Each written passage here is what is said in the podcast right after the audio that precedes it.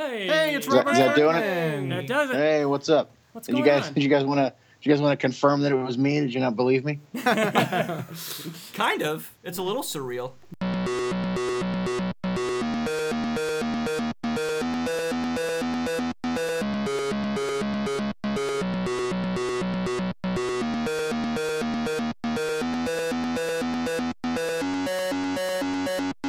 Welcome to the fiftieth episode of the Invincible Podcast, the best superhero podcast in the universe. This is a bi-weekly show where friends get to sit around and talk all things Invincible, a comic book by Robert Kirkman, Cory Walker, and Ryan Ottley. I'm one of your hosts, Ryan, and joining me is T J. Oh, hello, hello. And Bill. Hi, everyone. Happy fiftieth. Happy fiftieth. Happy fiftieth to you. Happy fiftieth. Happy fiftieth. A happy, a very happy fiftieth to you. And you. And you. And you. Holy shit, guys, do we have a... huge episode. Uh, we have no idea how long this is going to be yet, but oh, it's, it's going to be a freaking buckle up. It's going to be a double-sized at least. We've got uh, we're going to be going over a couple, you know, little news items. Obviously, we're going to be talking about the final issue of Invincible, issue one forty-four.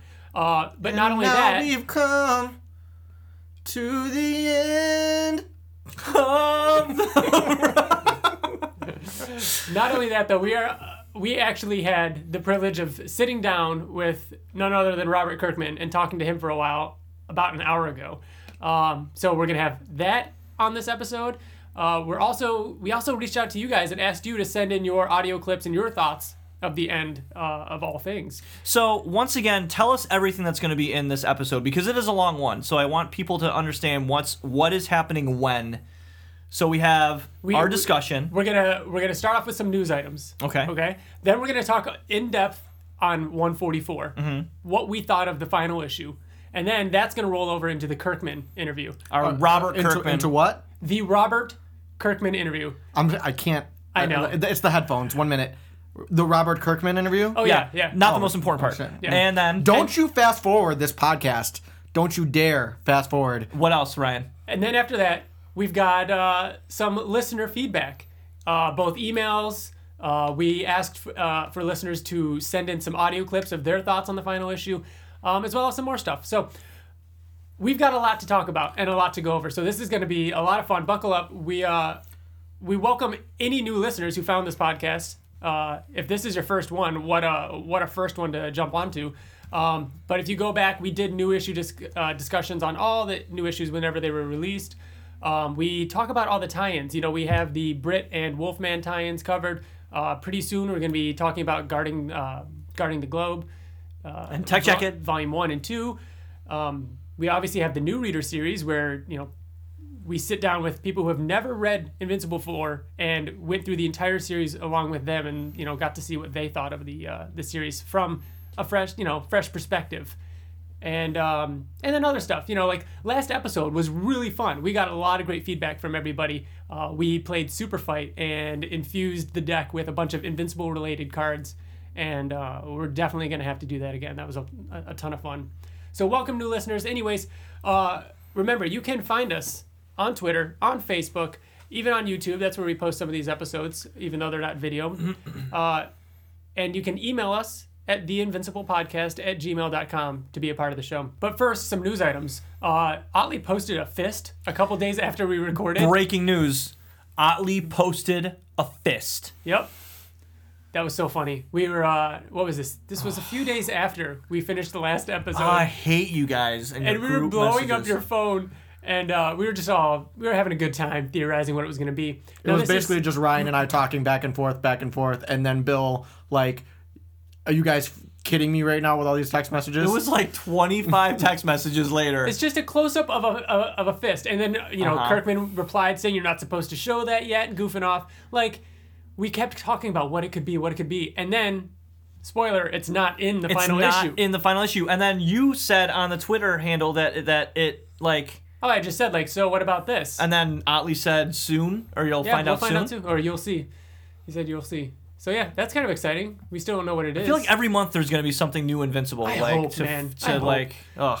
But um, otherwise, uh, Skybound posted a really cool video uh, looking back. they called it uh, at, at you know. That was a good one. It had like all the editors on there yeah. and stuff like that. All like, the Skybound staff yeah. and Kirkman and everybody talking about different things and you know what Invincible meant to them and how they found it and just different. It's a good video like because it, it they sound like fans. Yeah. You know, they sound like fans and it sounds like they're passionate about the entire comic and it ending, and it was a really good watch. It's like a, like two minutes long, right? Yeah. Yep. Maybe. Yep. So check that one out. There's there are a ton of interviews out, especially after this final with issue Kirkman, released. With with Ryan Ottley. Holy hell. It's crazy. Like Ottley yeah.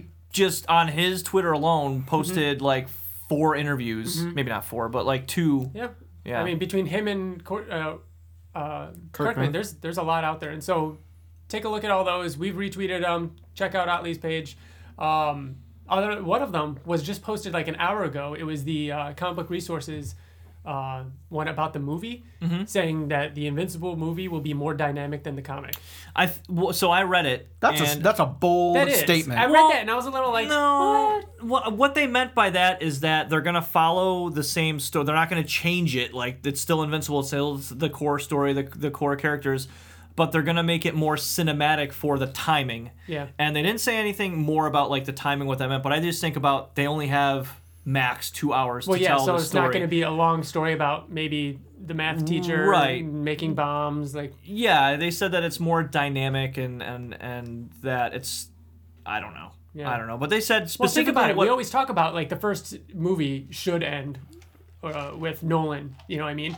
Obviously, stuff's going to have to be cut. If they're going to include all of that. Mm-hmm. So, you know, that makes sense. Either way, it's really not. I, think, much. I, I feel like all that, uh, I mean, we've talked about this in the past, like you said, about the movie, but I feel like all that other stuff is imperative to throwing you off the scent that Nolan is evil. Mm. You know what I mean? Yeah. I don't know. I feel like you need that other stuff. Yeah. Well, that's part of the, the challenge, I'm sure, that they're facing, you know, making you fall for this character and believing that he's a good guy. I just I just hope with the timing of it that the the market isn't so saturated with superhero stuff. Again, but at the same time, like it's not slowing down. There's so many superhero movies coming out and they keep beating their own records. Could it could it be any more saturated than it is right now? No, probably not. Every well, month I mean, could. every month or every other month there's a superhero movie. Yeah. And they're the new blockbuster, maybe, right? Maybe. No one's... I mean, Invincible, like, think about that. Invincible came out into a comic book industry saturated with superheroes, and it stood out. It stood out to us. I mean, there's something different about it. They That's what they have to capture for the movie, mm-hmm. right? You're absolutely right, Ryan. Thanks, Bill. Uh, let's, talk, let's talk about the final issue of Invincible. You guys oh, we're ready? Just going to jump right into it just like that? Are you guys ready? Well, I mean, I don't know. Like, T J. With, with us, okay, so we're recording on Thursday night. Um, obviously, the the the last issue came out yesterday. Uh, we've been avoiding each other, kind of waiting to see our live reactions here on the podcast. Uh, I want to know how you guys read it. I want to mm-hmm. tell you how I read it. So, so the original plan, uh, we had hoped that you know both Bill and T J, you guys would come over to my house in the morning, Wednesday morning. I'd make you guys breakfast. I try and distract Bill from this his phone. This was the plan? I didn't know about breakfast. Oh, sorry. But yeah, breakfast would have been a, a thing. A given. Um, I would have tried to distract Bill from his phone or his iPad to, uh, so he wouldn't read it digitally, and we would go to the comic shop together, like pals, pick it up, and then go back and read it, and then go our separate ways. Unfortunately, both you guys had to work, um, so it didn't happen. I woke up, tried my hardest not to read it, uh, and was, it was, it was, I had to leave the house, so I went and did, like, errands. I went grocery shopping, I went to Target, you know. You had off on Wednesday? I went in a couple hours late. How the hell, go on. Yeah, so I, I, I went, I, I avoided Twitter, which was a pain, and just, you know, walked around, went to the comic shop, picked it up, went back home, sat in a very comfortable chair, and just opened it and just read it, so...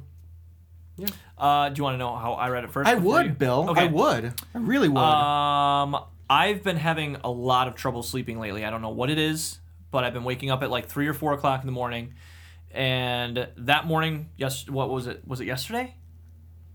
It was yesterday. Was it yesterday? Wow. wow. Doesn't it seem like it was forever ago? Yeah. Okay, so yesterday morning I We've woke up. We've had a busy two days. At five o'clock. Um. And I was like, oh, yeah, it's Invincible Day. And I was like, and this isn't going to work. Ryan's plan is not going to work. So no. I'm going to download it digitally and read the shit out of it right now in bed. Mm-hmm. And so I read it at six o'clock in the morning. If I couldn't have gotten off work, I would absolutely have read it digitally. There's no way I could yeah. have waited. It it felt like it took me all morning. Like it like it felt like I saw like the sun came up over the horizon as I was reading Invincible. It took me so long to read it. Fun fact, I know how long it took me. I did actually set my GoPro up of me reading it. Uh, You're this is, so You're such a nerd. I've been working on like I've been doing uh like GoPro and and like videos of at the end of the year of things that happened throughout the year, and I thought it would be cool. Uh, and it took like forty-five minutes to an hour to read. That's exactly and how long it felt for me. It was an hour because I, I looked uh, at the clock, and I and I feel like I, I read it at five. Mm-hmm. I f- it would it dropped early. Yeah, and I think I read it at five and I finished at six. Wow. Yeah. How'd you yeah. How'd you read it, T J? So I, like as we talked, I wanted to read the actual issue, but depending on how work went, work went, I don't. I wasn't sure if I was gonna wait. I wasn't gonna kill myself. I, I was gonna read it digitally if if need be. Um, but Wednesday was total hell at work. It was one of the worst days that I've that I've worked in a very long time. It was insane. I worked like twelve hours and did not get a break. Went in at five o'clock in the morning. I was there, there until about quarter to five uh, in the evening. Didn't take a break, so I did not get a chance to read it. I didn't read the new issue, the the last issue of Invincible, until like six thirty at night. It was painful. Really? Because I didn't get out until like four thirty, and then or it was like actually closer to five. Went home real quick. Went. Out, did you just turn your phone off? yeah. Per, uh, well, it wasn't off, but I didn't. I didn't look at any of the notifications. I turned out like you know. Yeah. Just left them there. I went to the comic shop, got the comics. I got you know the regular and then the variant. Sat in my car. I was like, I'm going to read it right fucking now. Nice. I, I turned to the cover page, didn't even read a single word, just saw the first page yep. of, you know, Mark sitting there in the same way that his father was sitting there in the uh, in the earlier issues. And I closed it and I said, there's no fucking way I'm ready for this. I, I put it down. I said, I'm not reading it in the car. I drove home, sat on my couch, got comfortable, and I read That's the shit I mean. out of it. Like, I had that moment, like, before I even opened the first page, I just... It was sad. I was thinking to myself, like, this is the last time I'll read the first page of an uh, issue. Yeah. It was very weird because yeah. I, I read it like crack ass of dawn, so I was like just out of all sleep. It was day, it was very eerie, and it just felt very strange to read the mm-hmm. last the last issue of Invincible. It like, was. So. All right, first page though, like T J said, Mark reaching out. One of my early hopes and dreams. If we go back to our early. Not predictions, but what we wanted most. This issue, an episode, is going to be a lot about us following up with our predictions because... Oh, yeah. Well, a, that's what we a, do. A few things happened. Oh, yeah. Yeah. I wanted so badly there to be a callback like to the older series like this. And and it's perfect. It's perfect because it's Mark saying, you know, time you're old enough to tell you where we really come from. Um, which is what Nolan said to him twice, first of which being a lie. Yeah, and Second then the, one, the, the truth, the and truth. Then we actually got Thrag saying it at one point. Uh, yeah, man, Ryan Ottley recreating some of these, some of these panels, but then not only recreating some of those panels, but showing us new versions of them. We got to see uh, the murder, the murder of Argyle. Yeah, and why his skull has that huge crack in it. Yep, fucking stabbed through the top of his head. That was badass. Uh, so what are your guys? What are what are your opinions on this recap that took up six pages of the last issue of Invincible? It's a great jumping on point for people. Oh, really? Yeah. Oh, okay. Mm, they yeah. can uh, kind of catch up and then continue the series. And then like have it ten end. pages, and then and then it's over. And then it's over forever. I was grinning like an idiot. I'm sorry. I love these kind of things. I'm sorry I do too. if, if you was, think that it, no, was, it, it took a little too much time. I this is exactly what I want. This is Mark. Like this is. bookending this entire issue. Like, this is Mark telling Marky, like, their history. This this whole comic is about him, his family, and their history. It has to start with this. I, I agree. That, that wasn't us being negative about it. I loved this. Oh, you disagree, Bill? I, I, I feel like as a fan, and I feel like as a as a writer, Robert and, and you know, as an illustrator, Ottley and... and Cory, they gotta all think the same thing. Like, they don't know what they want. You know what I mean? Like, and we talked about it in in the interview a little bit, but like I I can't help but feel ignorant. Like, I don't know what I want. Like I like as I was reading this, I was like, is is this really gonna just is he gonna tell the whole recap of the entire series up till the, he really is? Oh, it's another page of recap, and and I get what he was doing and and how it was supposed to feel nostalgic, and it did. The first page, gut-wrenching. Oh yeah, like it had me. I was like, oh my god, thank you so much. The second page, even I could have dealt with that, but three more pages after that, I, I felt it was just a little much. Mm-hmm. But again, what would I have wanted to fill those other four pages? I don't know. Yeah, I, I, have, I the I reason have no why idea. I liked it. The reason why I liked it is because we're hearing from Mark's perspective of what happened. You know what but I mean? But we already know what happened. It's yeah, exactly what do. has happened so far. It's exposition. You know. Yeah, but I think that it's it's different when it's the final issue. And you know what? The the fact that this issue was so long, I don't remember. I didn't close this issue and think to myself like, man, it could have been longer, or they could have done more of this if only they had less of that in it. But again, that's just you know that's just how it is. Yeah, I really. I T J, like you got to see T J Rex Blode is in the last issue of Invincible. He is? Where? Yeah. As part of the Guardians. Oh yeah. Oh yeah, he's in the background there. There you go. No shit. No shit. No, it's great. Um, and then we've, of course, got, you know, the the multiple panels of Marky. That was fucking awesome. Mm-hmm. Like, all the callbacks. Yeah. All the little things that, that... Right there. That could have been it. And I would have been like, all right. Yeah. That's fine. But, uh, we okay, got it. So, so re- reading it digitally... It's panel by panel. Yeah. And I kept swiping, and I'm like, oh, my God, please be the... Oh, yes, please. Please, God, let there be another panel. Oh, my God. There's little bubbles of nothing, and then, like, it's it's finally he had to say something. There's four panels of nothing, and I loved every Re- second of reused it. Reused art. It's it's bringing it back full circle. I loved it. Mm-hmm. And then you turn the page, and then and then we get... Bill, you take this one. Oh, you get the prophesized second coming of Battle Prophesied. Beast. Prophesized? Prophesied.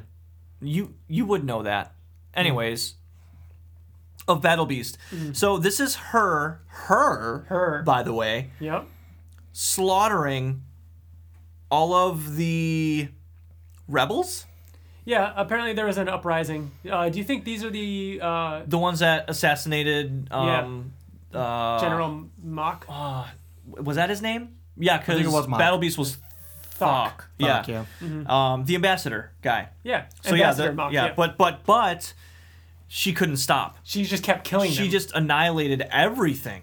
I don't think she uh, not everything. I think she but, just killed all the rebels. She butchered them all. Well, no, but I mean, he even the one guy, he says that you couldn't stop, you went yeah. far and, and saying that it's a curse. Mm-hmm. That, and that it was handed down when Battle Beast died, it was his transferred. curse was transferred to her. Which was which was pretty cool. And then she says, and I quote, um, well, the one guy says it was a Viltrumite that bested your father in battle. And then she says, then I know who has brought the curse upon me. It is decided I will not rest until every Viltrumite in the universe is dead or I am. Mm-hmm. What did you think before you turned the page? I thought this is the main antagonist the for main, this issue. Yep. I thought, like, this is how I, this issue is going to be. Is she going to wipe out all the Viltrumites? It's going to come down. Like, I was thinking so big picture when I read this. Four more years of story arc, right? Right. I was too. Uh, it was cool. I we liked got it. More. We got five hundred years. Mm-hmm. T J, spoilers. Mm-hmm. Uh, mm-hmm, mm-hmm. I also was trying to think whether or not she was uh, related to Thresha, and I couldn't really see it. And uh, I could, we, though, because if you look at her head, I understand how it shit. happened. But uh, uh, we actually asked Robert Kirkman that in the interview, so you're going to have to wait to hear what he said. Yep. Is she so, the daughter of Thresha and Battle Beast? Yeah. You'll have to wait. So next page, uh, we see Marky sitting there playing with uh, a science dog and it, what looks like a uh, robot. Uh, it kind of looks like robots like Hulkbuster. Kind of. I don't think it's supposed to be anything, so? though. I think I like the fact that uh, Science Dog has his arm broken off. I love I think, that. It's that, Mark's toy. It's Mark's toy, right? It's Mark's toy. It's Fuck. an old-ass fucking Science Dog. Mark is talking about how he kind of um, feels bad. He's like, he, I know I know that my people need me, but at the same time, Marky needs me too. Am I doing the right thing here? Mm-hmm. And, you know, um, Debbie kind of says, listen, your, pe- your people do need you, and uh, I'm here to look after them. You don't have to worry about it, and... She he she, he kind of she kind of says something like, "You kind of made your choice," and he's like, wait a minute, like, don't put that on me. I made a choice that's best for everybody. For it's everyone. Not like I didn't choose one over the other. I wanted to do something that was best for everybody, which she understands. I liked that conversation a lot. It was actually, and I feel like I'm going to say this after almost every page, that was one of my favorite conversations. It felt very finite. Yeah. Didn't it? Mm-hmm. I mean, but even she but said, then, and then even the next she said, page, you're, like, you're going to bring my granddaughter home. I'm going to see her once yep. in a while. You're going to come back to Earth every so often. Like, and then on you're the next page, they me. continue that by, like, like Mark saying, Earth has the best comics. Of course, I'll be back. And mm-hmm. then, like, not saying goodbye, you know, like, just go. You're, you're coming back. Just go. Right. You know? Yeah. I loved all of that. So then we get the last the last page of um you know his Marky's dad. What's his name? Dare no. Oh shoot. Um, Kirk? No. Uh, whatever his name is, Dad. He's he's Dad. He's real Dad. He's Earth Dad, not Space Dad. Yeah.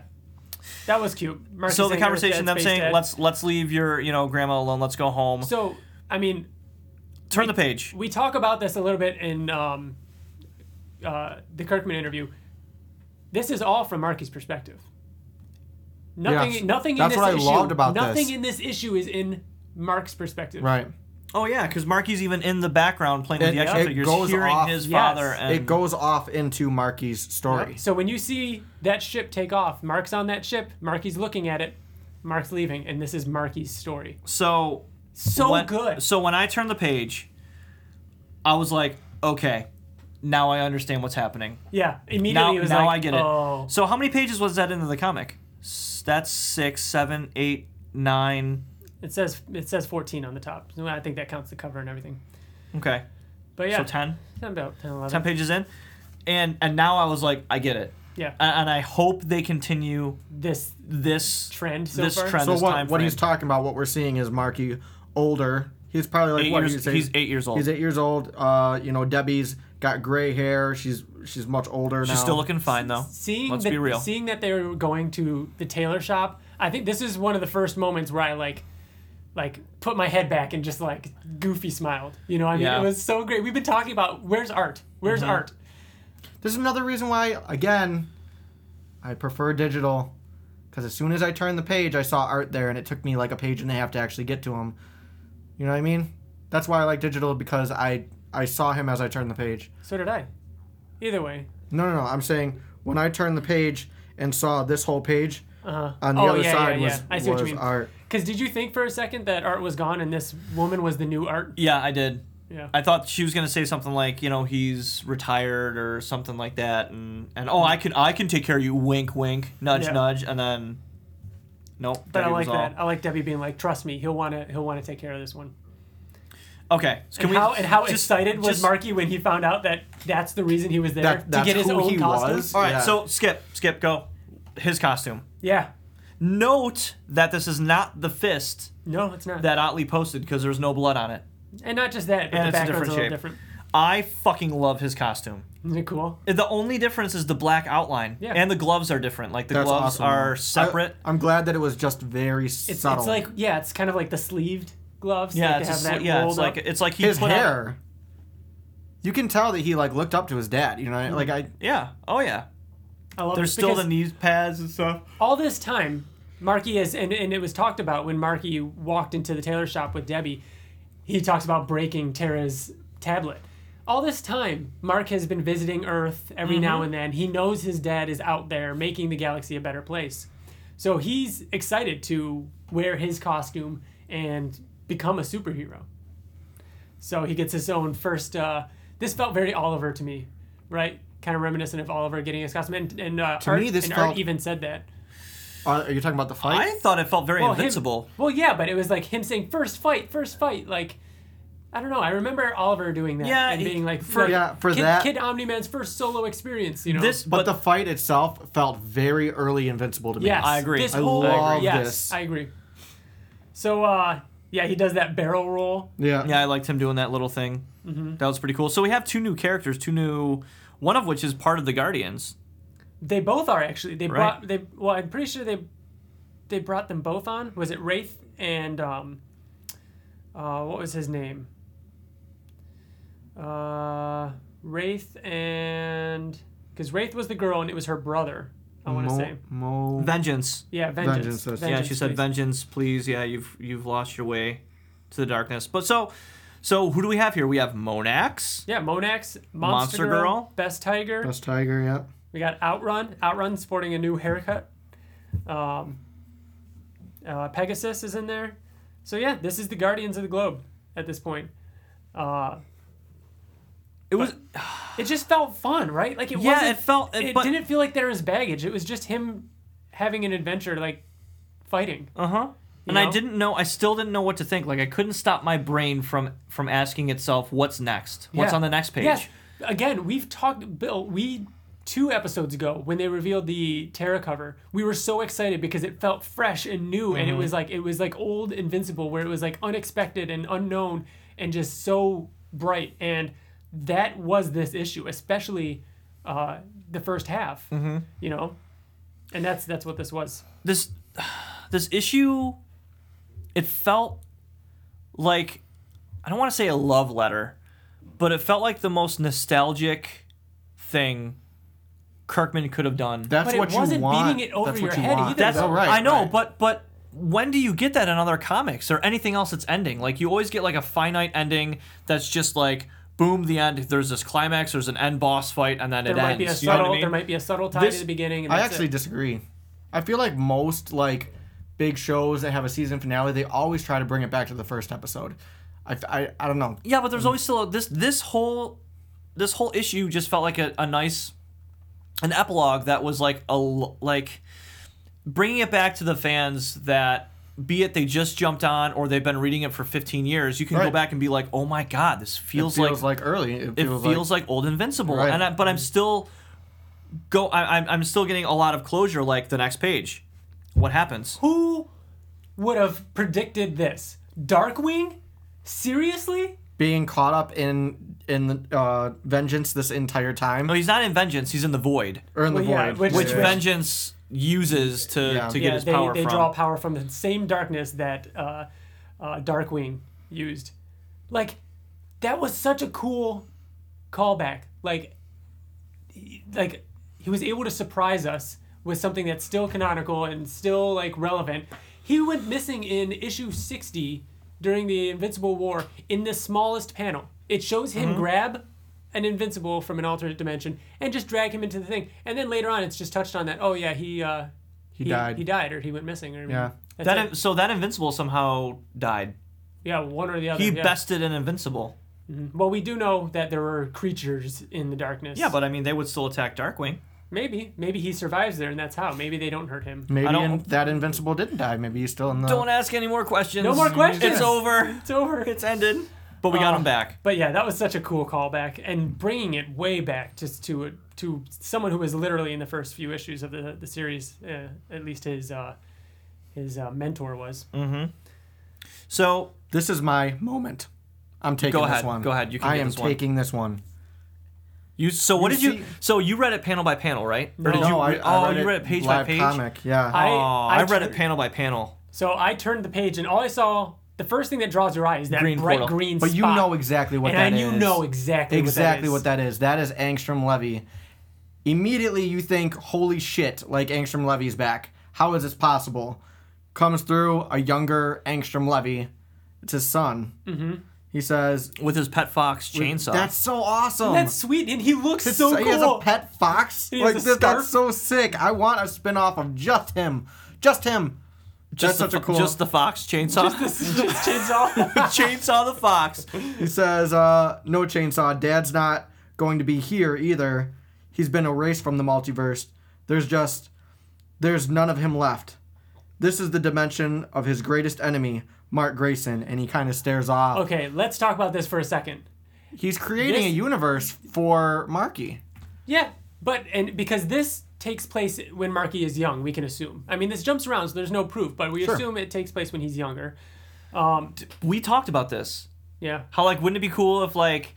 He's fighting... Villains, and so, like, he had his own villains like and everything Beyond. Like that. Yeah, it's like Batman Beyond. Oh, it feels like Batman Beyond. What's cool mm. about this panel is it's completely left it to... interpretation. He might be looking for Mark Grayson to get answers. He might not be a straight up villain, right. but but he could too. We don't mm-hmm. even know what's what son, what Angstrom yeah, Levy's he the, son he is. He is. The, well, you have to assume he's the original because none of the Angstrom Levy's had the ability to travel through di- different dimensions. Oh, there was only, only one. that one. Yeah. Okay, all right. So that's fair. We assume that he had a son that he maybe visited now and then, but then after he became disfigured, maybe he forgot about him and went on his terror to take. You're that saying mark. Maybe a lot.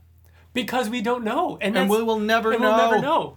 That's so exciting. That's I part of that. What makes this awesome is that it that it is left over. We can talk about that. We can talk about yeah. what we think freely mm-hmm. without thinking like, oh, but maybe we'll find we, out. We, the we truth. could be wrong. Yeah, but no, that's. Oh man, this I, was okay. Uh, We're at the Pentagon, so yes, we got one last panel of parking in rear. Uh, the Immortal and Amanda are there with uh, the brain for Robot, and they talk about you know Wraith, and this is when they mention thanks for bringing Wraith on and on the team, and they they talk about Darkwing, and Immortal leaves, and Amanda's there with Robot. Brain, Robo Brain, and he's still trying to and like and he's saying, explain himself. Like Amanda, Amanda I'm, I'm lonely. I'm lonely, and she says, "I love that." She says, uh, "You like to tell yourself you made a sacrifice to save the world, but that this had to be done, and that you ended up living in a tube again, alone, like some kind of martyr. The truth is, this is the world you wanted. Deal with it." He says, "I will." Again, a callback. Because what what else is he gonna do? Okay, T J, right there, what you just said. That's how I read it. Mm-hmm. I will. You're right. I will. But. That you, is that up for interpretation? Yes, absolutely. Mm-hmm. Will is in bold. I will to nobody. It's like not. Nobody's it's not there. in bold. It, oh, it wasn't. Is it? Is it in bold? Oh, it, it is, is in bold. Yeah. So I read that the second time I read it. I read that as you know, because she, she says deal with it, and he's like, oh, I will. That's the way I took it the second time. As in, and we know from in the letters column of this issue that. It's, you know, we're led to believe that as time went on, King Immortal became more and more crazy, crazy because of Robot, uh-huh. you know, and which again, is what we is, had talked about. Yeah. And this is Kirkman, you know, he said in the letters column, this is just kind of what he imagines happening that, uh, you know, he, he messed up Immortal and ultimately took over a little bit for a little while and then Invincible had to stop him or whatever. But I love that because it's, again, somewhat interpretation, like. Is he accepting the fact that he did this and it's sad, or is he, uh, you know, hinting at what's to come? I liked seeing uh, uh, Molly drawing Invincible. Now, is she drawing her brother, mm, or is that Merc? I don't, I don't know. Because I, after all, like it, like he said in the beginning of the issue, um, Mark said you can read all about him on the internet. I think uh, it's uh, Marky. I think it's Marky. Yeah, because the gloves. Hmm. Yeah. I don't know. One thing we didn't talk about, um, you know what? I'll save it because it's going to come back up later. Okay. Okay. Oh, all right. So this is the end of Corey, or I'm sorry, the end of Ryan Ottley's section. Which I, I which, love this page. Which I wasn't even thinking about. Like, I totally, fr- I was so engrossed in what was happening. So I completely... is it almost like you were like, oh, I have a whole nother issue to read? When, yeah, when, when it was like, oh, and then, you know... So, I, I because I want to be so much more. That he he's yeah. talking to Nolan. Yeah, and it's he so flies. sad. It's so sad. It is. It's so good. Uh, he flies to Nolan's grave, which, by the way, is under a tree. Uh, isn't that Ryan Ottley's first issue? What the the cover of the, the issue funeral. was the gravestone with with the tree in the background.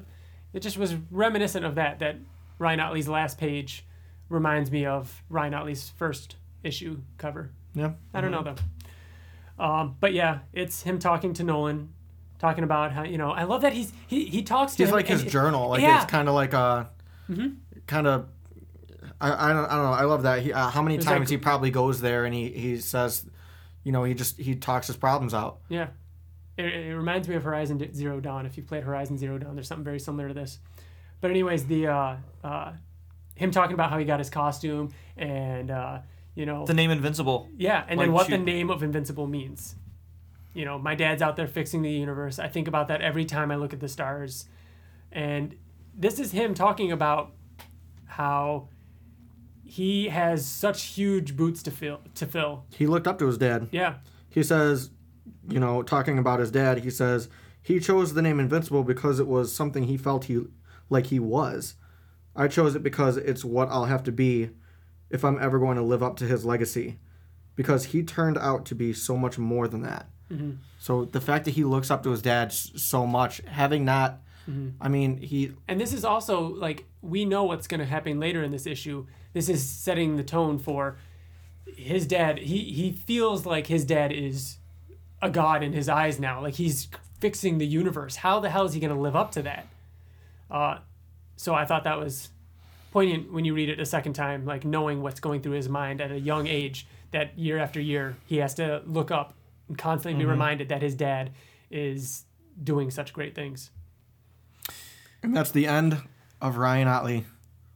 Him drawing. Well, I mean, just look at that it's one panel. If if if I could if I could have that panel of Marky looking up at the scar the stars, with his hair blowing in the wind, and th- look how simple it is. I know it's it's so good. It's such a fucking beautiful like panel. It's so perfect. And and shout out again to you know Mark Morales and Nathan Fairbairn. I mean, holy shit! The, especially the, I mean the colors. Not only this panel, but later on in one of the Terra. In the, the Gladiator Arena. Mm-hmm. Oh. So, Cory Walker's arc begins. And I like... And we're we're taking it back to... Yeah. Now, we, now we're picking up where we left off. Where we off left off. With the ships leaving Earth. And now, the the it's passed to Terra's point of view. It's so smart. And we have talked about Cory Walker, Ryan Ottley. Cory Walker, Ryan Ottley. Going back and forth. Doing different story arcs and stuff like that. It this happened is, in the Flaxon Dimension. It yep. happened. I mean, we got to see that when Cory this had was his own in arc. The same issue. And when I turned that page, I was so again. I I used the word enthralled and like just I was so in it. I was yeah. so in it that I didn't even fucking know. Like I didn't even. I, you know I was what? like, holy shit, that's and Cory you know Walker. Part of me feels like a lot of this is due to not only is this Cory Walker's best work in my ever, opinion, ever ever straight up, but. I think a lot of this goes back to the fact that we, like, twelve issues ago, had six issues in a row of Cory Walker's art. We know what his in, his version of these characters look like. So it felt natural to us. It hadn't been years and years since we'd mm-hmm. seen his interpretation. Yeah. Uh, and it flowed so well. It flowed so well. So, so we get Tara, Tara growing up over the course of six panels. There's two pages. Which was amazing. Six panels, my God. I was so mad at her when she... when he caught her having sex or something oh like that God. with someone who was not. Yeah. And then she's like... She's being all snotty She's like, that it? that boy was beneath you. And she was like, and behind me and on top of me. And I was I was like, how dare you? Yeah. You go, you're time out. Like, it felt You're bad. grounded. Like, this is Tara. Like, this is... I know. But she's human. These are these are no, no, no, arguments that people really have. That's but, what I lo- love about this. But seeing her grow up from a teddy bear fucking astronaut costume, okay, to a to a fucking full-grown woman it that was like... literally poops lava. Oh, oh yeah. So that was funny. adorable. That was adorable. But you know what? And Kudos. The, call to, back to her, br- the, yep. the tablet being broken by Marky. Yep, he broke it. I hate coming back here and stuff Earth like that. Is but, stupid. But look at the dip... Look at the... We we've talked about again.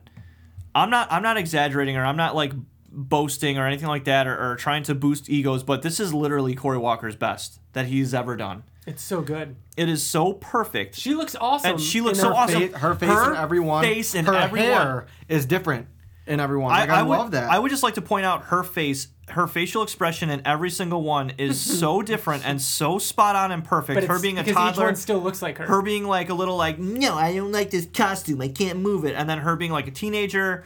It's just like her being an adult. And then her being like what we assume is probably early twenties. Like, guys, looking so mature and grown up. And we need to just stop for another minute and repeat ourselves when we say we've seen Tara grow up. Like, that, as I was reading it, I was like, oh, my God, no way. And then I kept I kept clicking over to each panel. I was like, oh, my God, she's older. No way, she's yeah, older. Yeah, like, I kept, like, thinking, like, oh. It was just, and then uh, seeing her finally. In the Invincible in the Invincible Girl outfit. Oh, yeah, because she says, okay, so what is she saying here? She's saying, like. She's joined a, a, a part of the Empire, which is called the con, what Conser- is it called? Conservation Order. Mm-hmm. Which which their main job is to go back to worlds and ensure that things are working, working yeah. properly and, that, and working properly. And they're helping people. So we right. talked a long time ago about how, you know, we hope that Mark creates the World Betterment Committee, recreates mm-hmm. and stuff like that. That wasn't the big deal of this issue. It yeah, it happened. So yeah. what? Like, th- th- like move past that. Like, he did it. Yeah. Like, going deeper and being like, oh, there's a, not only is the World Betterment Committee a thing, but Terra works for the Conservation Order, which is the one which goes to the planets that they've already rehabilitated and make sure they're still doing okay. So he you know went, what I mean? Kirkman went even deeper with that. Yeah. It, it's not just a world betterment, but they actually, there's a lot of, it's, there's, it's, a, there's lot a lot to, to maintaining it. Yeah. yeah. She looks awesome. She looks so awesome. And then we get to see her actually doing that, cleaning like out the filters and uh, helping this planet. It's the, the the turbine or something like that that she was mm-hmm. helping yep. take care of. So then we get to see Mark. And Mark and, looks and he's older. older. He's, yep. So right his here, face is, is uh, out. wider. Mm-hmm. It's it's more defined. I think this is a moment in which um, time jumped. And oh, we don't, for sure. Oh, yeah, I agree. Because so you know something coming up was a little jarring to me the first time. But this moment between her cleaning out the turbine, or maybe even before she cleaned out the turbine, between last time we saw Mark and now, a good amount of time had passed. He's older. I mean, and we know how how fast or slowly um, Viltrumites age mm-hmm. once they reach maturity. So you know. And how smart was it to change the colors? To change the colors. When I saw, I, did you not notice it at first? At first, I was like, "Oh, that's a new style. Like, yeah, it's different." Yeah. No, I, oh, he's I all white, and, and then I it used, didn't. It took me a minute to be like, yellow and blue. Yep. And he's talking about the mustache. Like, yeah, for real. Like why yeah. didn't why didn't I do the mustache? And, and then he goes on to talk about how this is not the old Viltrumite way. This is not the old like. D- doesn't he essentially say like th- this is not? They represented something that he's not a, that he's not about. What the what his new empire is not. You know mm-hmm. they represented um, you know conquering. I just I just like how it's how they didn't stick and to any old. What am I looking? What's the word I'm looking for? Like, um, like, like the heritage of the Viltrumites, and like he, like there was no kind of like, oh, this is the Viltrumite way. He's like, no, this is the Viltrumite way. Like literally, way. The only thing is like the symbol, and even that changed the color. And mm-hmm. he, he says, I love it. He's like, I am not from Viltrum, I am from Earth. You know, like he he puts it out there. He's saying our new way is a way of peace. Mm-hmm. And then we get old Alan. I almost feel like Mark might have even aged a little bit between these last two pages, you know. I think it's in the same time. Yeah, yeah, I'd say yeah. so too. So this is very important. So these these next couple pages, uh, well, obviously it's only one page of conversation, but wow, my gosh, there's so much. Uh, Basically, Alan is old. Alan, uh, it looks like his his rock formations, his you know, whatever is going on, gone onto his face and giving him like these. His ears are very big. His ears are huge. And he looks old. And he's saying, you know, that oh. Mark is doing so so much good that he's kind of not needed anymore. Yeah, but not only that, coalition is needed. He, he he brings it up by calling back their first meeting when they fought together. Yeah. And Mark was like, "Can we just talk about this?" Yeah. Another callback to the early issues. This yeah. is filled with it. But yeah. again, it's not beaten over your head. So but I thought it was crazy that like Alan's issue is the fact that he wasn't needed. You would think that that would be a good thing. Yeah. And that's what exactly what Mark says. Yeah. Like, I, there's a, I think there's a lot of story there. This is probably one of the, the things our people that are thinking that they don't need us, and he says, "Well, maybe they maybe fucking they don't. don't." Like, isn't that a good thing? Mm-hmm. He says, "I was afraid. I was afraid you were going to say that." It's a matter of. You turn the page, and there's their war. Mm-hmm.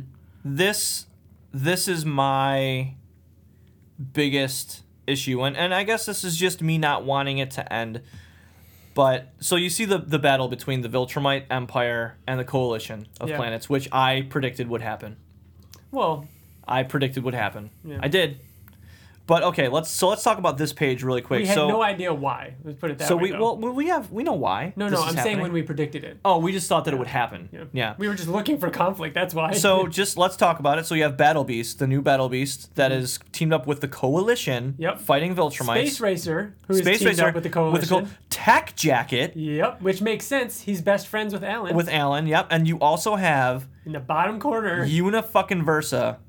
This is so funny. In the bottom right-hand corner. Laying it fucking down. Laying it. Trident. More on that in the uh, Robert Kirkman interview. Yep. So, okay, and then the next page after that, you get a really quick conversation. We also get Craig, uh, you know, Ursel. Yeah, Thresha, Ursel. That is like, Ursel. And I thought, is that I'm Ursel? I'm not Thresha, Tal- Tal- Talua. Is that Ursel right there? And I was like, oh, yeah, it is Ursel. So anyways, so the next page you get just uh, one, two, three, four, five, five panels of of the Alan, resolve. Yeah, of Alan and, and Mark after they've presumably fought. Yeah. Right? This looks like, you know, the battle has winded down. Mm-hmm.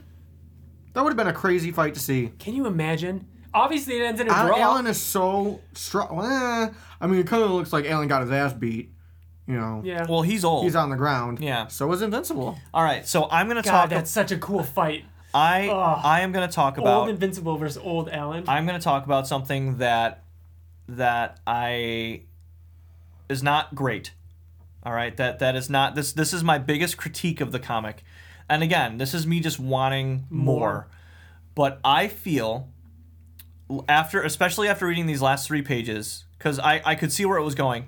And Cory Walker, the amount of time and story that he got done and, and Kirkman got done in this in this second half of the issue is really astonishing. It is. It, it really is. But I really feel like, do you remember when Kirkman said early, early, early on that he wanted Invincible to keep going, that he wanted new creators to come in and do it? Yeah. And then afterwards he's like, no, I, I want to end it. Like, I have an end in mind. I feel like this is proof right here that I, I, when I read this, I saw it on a billboard. Yes, yeah. I saw I saw it on a, like a, like a big bulletin board of like Kirkman outlining five years yeah. of story. Yeah, and, you know, and the closer to, to closer to now is obviously more right. detailed, but the further away, the more right. it's just bullet points. Right. These are the bullet points that we never saw. At right. least that's what I think. It, no, that's exactly right. That's what it is, and it feels like it. And what I'm hoping. And and I didn't talk to Kirkman about this, but what I'm hoping will happen is that we will see a coalition fight, a coalition and, and the Empire. We'll see these stories someday. I, and I think that it would be cool to do like an annual one-shot. You know mm-hmm. what I mean? Like to go back. Because think about it. Kirkman said, this is what happens. Mm-hmm. I, I the details aren't there, yeah. but this is what and that's happens. That's what's great about this whole issue. I mean, it's over. Invincible is mm-hmm. ending. If there's ever any... thing that connects, whether it be a novel, whether it be, you know, maybe... But I feel like I cheated. I feel arcs. like I fast-forwarded through the movie and just watched the end. I'm yeah, like, ah, don't what's you happening? Want to know?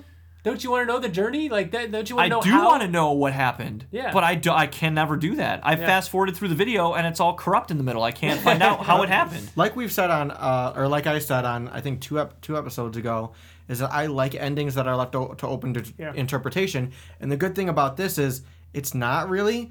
but it is at the same time. Yeah, like the, he the, gave us a legit ending, but he left it open to interpretation, not for as to how it got not there. for how it continues, but how it got there. Right, and that's what is so unique about how, about how he did this, and th- that's honestly what blew me away about this issue. Mm-hmm. Don't doesn't that make you the more you talk about it out loud though? Doesn't it make you feel like he wanted to make a mark and say? Invincible's ending this way. Yes, I don't care. I think if, that's the point. Like, I don't care if other point. people he said that we knew that before. Right. But I don't care if other people come in and di- a different writer comes did, in yeah. and does this arc. But this is how it fucking ends. Yeah. It the, ends the with... Grayson family is going to be right here at this point. They're right. going to experience these events. And sure, go ahead, make uh make Marky fight the uh, Angstrom's son, mm-hmm. make something crazy happen. But you know, but matter you have what, to follow these no points. Matter what, it's going to end with them. Marky has to get to the point where he fights his dad. Exactly. Like, that's awesome. Right. And you know what? We can have that in our own head. You know what I mean? Like we, whether we see it someday mm-hmm. or not. It doesn't change the story. I don't... How? But that's... I Like, I... I so when I was reading it, I was like, okay, I see what happened, and I see... And it made me, again, more hopeful. Yeah. Because we saw a picture of a fist that's not in this comic. Yeah. So what does that mean? I, I'm keeping my expectations, you know, in check. Maybe you think it's maybe just, it's like just the, the cover of the third compendium. Oh, yeah, you know I what I mean? So. Like, we can... we can. Yeah. But maybe, you know, we'll see. So next we get uh, another story arc. We get Ursel coming down and talking with uh, Terra. Terra. With Terra, who I, I'm kind of assuming this is on Earth.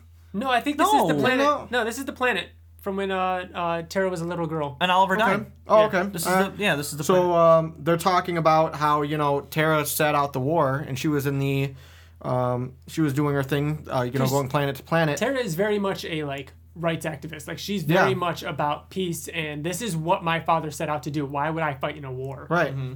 Which I is, love that about yeah, her. Yeah, that's awesome. I love that. Um, but they're talking about that, and he, and she's kind of... insinuates that maybe her her father blames her for not being a part of the war, to which Ter- uh, Ursel is like, no, you're of course your father's not like that at all. He understands why why you sat it out. And they're kind of talking talking about it, and uh, Tara's phone beeps. No, no. The most important part of this conversation is when Tara says that the conservation... Oh, yeah, that they're... wants to break away from the Empire. And she's going to support it. And she's going to support it, meaning that she's going against her father.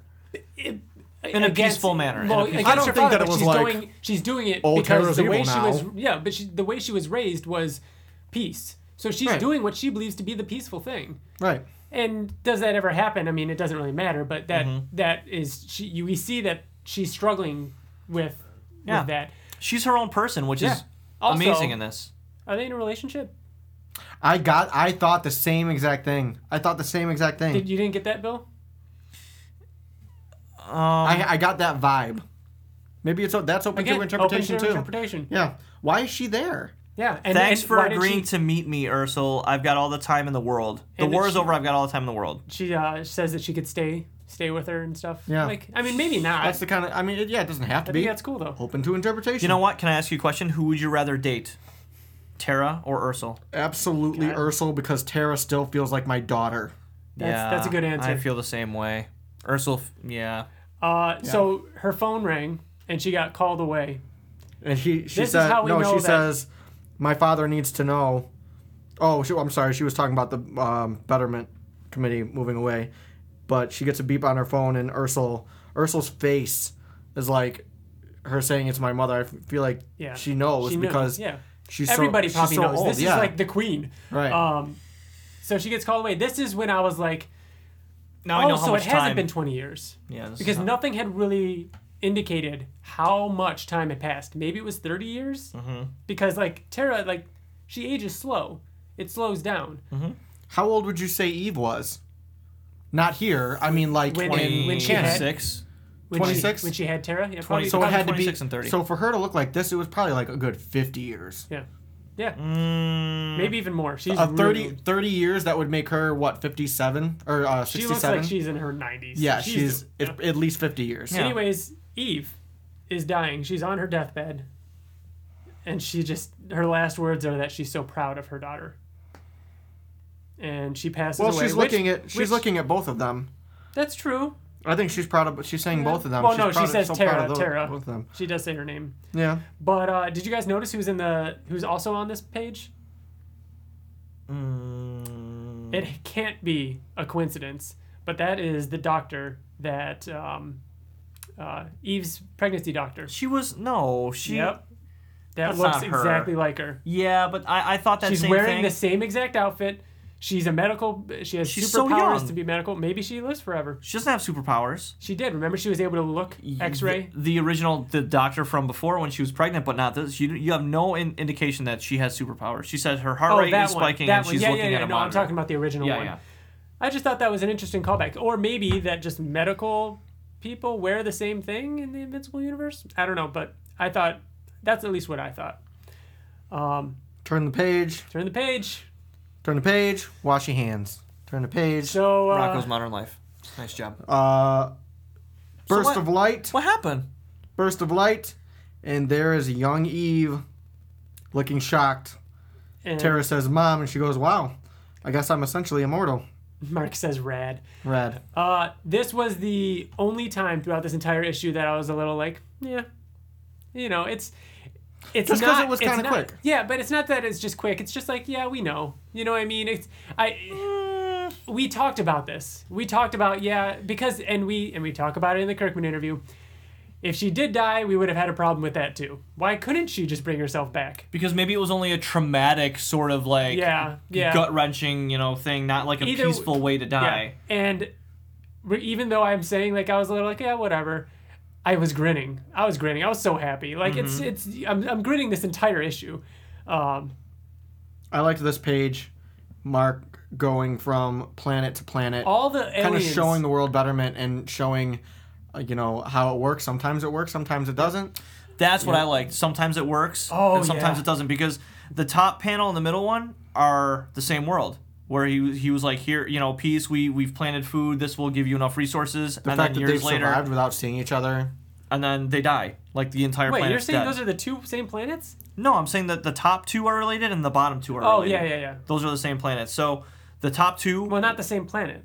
No, I'm saying that they're. Yeah. The top one and the middle one are the same, and then the bottom two are. I read them as so, all four different. I did too. No, planets. They're not different planets. Yeah, they are. No, they're not. Yes, they are. They one hundred percent are. Yeah. No, they're they're the same civilizations though. No, they're not. Because no, Mark not. is saying Mark is saying in this panel, and I'm going to read it verbatim. I don't like when we do this, but things will grow here. Before the provisions were leaving run out. Uh, we're leaving run out. You'll have more food than you can eat. Now your people have no reason to fight. And then the next panel after that is we were one hundred years too late. The transmissions we detected. Um, were older than we thought. They were good people. They just lost their way to greed, talking about like the provisions and stuff that they left them. No, you don't think that just, that was that? No, I took that as a completely new race. I These are too. all four different races that they go to. Hmm. Eve's not in the first panel, if that helps. But anyways, it's... These are... Yeah. This is just, these are just four stories of them helping different planets. One of them, they got a transmission and they were just too late. They didn't make it there in time. One of them, they helped... Uh, they helped settle the argument over food. Now they have plenty of food, so now you guys can stop oh, fighting. No, they're good. Okay. Yeah, I guess you're right. I read it differently. That's all right. But no, I, it is okay. Yeah. No. Uh, but yeah, I did like seeing that. All the different examples of it. Uh, the next... Oh my gosh. So... Is such, this would have been such an amazing story arc to see, which... Again, is what makes this so awesome, like leaving it open to interpretation. He leaves you wanting more... But had but ended it at yeah, the same but, time. But we don't with, really need it. Yeah, he it's exactly so, like oh. he leaves you wanting more, but gives you a satisfaction. Yeah, that it's so awesome. Like it turns out that Marky pushed Marky himself so go, far, went crazy that, a little bit. Yeah, he he idolized his father. He says he worshipped him to the point where he hated him. How could he ever live up to him? He left him on Earth, you know, and he even brings up the fact that he was born out of. Hate and terror was born out of love. I love that. That's so awesome. What? So my mom cursed me to being dot dot dot that's, bad, referring that's to so to Marky knowing that he's a bad guy. That's that. Yeah. Oh, it's heartbreaking. But it's so true. How could it not happen that way? Like you abandoned whole, me. You left me on Earth because I'm I'm I'm destined to be yeah bad bad because I was born out of hate. This whole oh. conversation, uh, Mark saying. You're not bad. I'm sorry I left you. I think deep down I just wanted you to live the same life that I did on Earth. Marcus, Marcus you're, you've done so much good for Earth. Uh, you've surpassed me in so many ways. I'm proud of you. This was just a misunderstanding. And Marcus is just bawling and crying. This whole scene is just so emotional. And it seems like the ending to such, such an epic yeah, story such arc. Such an epic conclusion. And... Uh, Remember back in Ryan Ottley's portion of this issue, Debbie says, hey, you'll never know. Maybe he'll remind you of what it's like to be human. And then Mark says, I remember, don't, or don't, I don't want to think about it. Or yeah, like yeah. I, I was thinking back to that when this was happening because this is this is Mark all over again, fighting his dad. You know what I mean? It's like he's having a father-son fight. This time Mark is in the Nolan position, not in terms of good and evil Who's and bad, everything, yeah. but he's fighting his son. And it's like he, maybe he, did he lose touch with Marky? Could he have done more? He apologizes to him. He's saying this was a misunderstanding. I'm sorry I left you down there. I'm proud of you. Maybe he didn't talk to him enough. Maybe, you know. Uh, I think he was kind of doomed to, to live that kind. Like, I think that if if Mark had taken Marky with him, I still think he would have went down kind of the same path. Yeah. I don't know. I don't think so. You think that, I think that, a lot, I think you think that, in, that Mark made a mistake by leaving him on Earth? No, I think imagine that, ripping him away from yeah his, no I agree know. I think that he I think that he was too big to Marky and he just could never live up to it. So how and could he have avoided it? Maybe I don't know. I, I think don't it know. Was this inevitable. Is such a deep situation. I think I don't it know. Was inevitable. Maybe seeing him more often, maybe talking to him more, maybe bringing him every now and then, like showing him that he is human after all. But he worshipped his father as if he wasn't human almost. So I don't know. Neither of them are. Uh, so I now turned we this see page, it. And I almost gasped because the color, the color, the color. Dude, of this... I was just thinking the same. The the lighting. It looks like it's fucking like dusk, and like it's just it feels like the uh, I this two page spread is one of my favorite things in this entire issue. It is so fucking perfect. Tara, the way she's fighting, the way she's moving and dodging, and the, the, the shadow of this so let's, axe let's hammer talk above about her that. head. She's with Mark now. She's back with her father. Yeah. And not only that, she seems to be like the Viltrumite Empire's champion. Yeah. Well, yes, but they there also... There was a change there, for yeah, sure. Oh, yeah. Obviously, oh. obviously she's not going against her dad. Right. And, like, they've, they've made up. They've made up. She's still working for the Coalition. At this point, maybe hundreds of years have passed, and well, she's, you know, and she's with her family, and they're going planet to planet, planet, to planet. Because they're the royal family, and it's not so much that she's the champion, because Mark yeah. even says so. We're all like this. Right. You but know what I mean? Def- like... It's so badass. She look look how badass she is how standing there. Easy. Her doing so one, two, three. So so three panels and there's the big one that looks so epic, and the lighting, the fucking lighting in this is amazing. But so the third panel of her like just doing that quick dodge. Yeah. I, her face, Cory Walker. Mm-hmm. Look at look at like the expression on the alien's face and just all the action and all like the That panel. Did you notice that the alien had like metal joints? Yeah, that was, was badass. So cool. Yeah, that was really, really fucking cool. Catching the hammer and just shattering mm-hmm. it. So the leader, who I'm assuming is the leader of the planet or the king of the planet, yeah, uh, is pissed because, you know, you're she's, she's not killing. You're, you're too. Yeah, your champion she, is way too small. Yeah, it's our. You know what I mean? I, like this is impossible. Rules, by our rules, she has to kill him. And then Tara decides not not to kill him to to spare his life. And he says, "You're gonna, you're gonna allow allow him to live on in shame. This is, this is not our way." He grabs a, a big ass sword, and shatters it over Mark. And shatters it over Mark like nothing. Um, he says, "You, you're as strong as your, you're as strong as your champion." And he says, "We all are." Yeah, and it goes on like the this king ends up saying, "You, you have every right to kill me." Well, he said. He says, "How how is it possible that you guys are all this strong and you're, you're not, not taking over? You're not taking over planets. You're going mm-hmm. planet to planet. Not only that, but you're this much stronger than me, and you're treating me as an equal." Mm-hmm. He said, "How how are you guys not? How are you the way you are?" Yeah.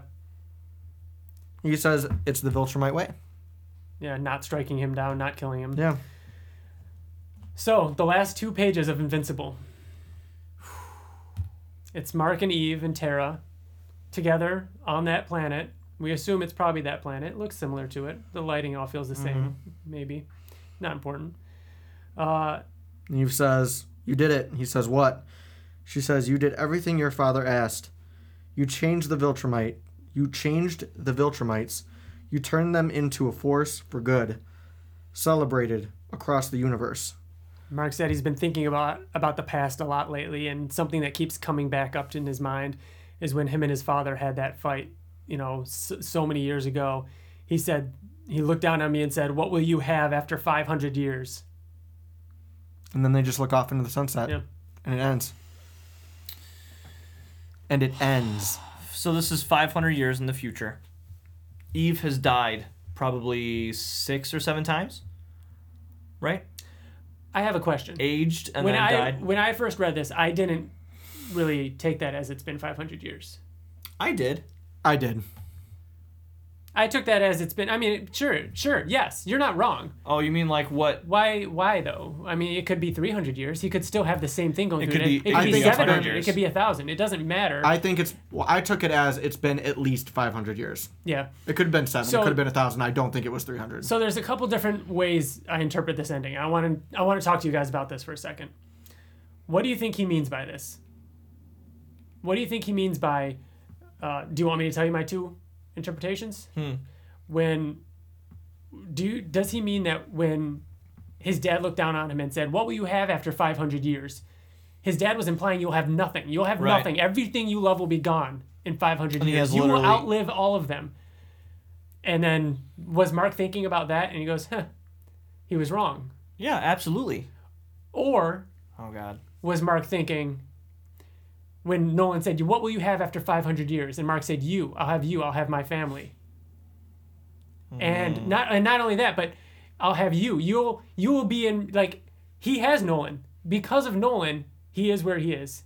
I think the both of those things. The, I think they're. I think they're one. I in love the sa- that. I think they're one and the same. Yeah, he he has Nolan. I'll have you, Dad.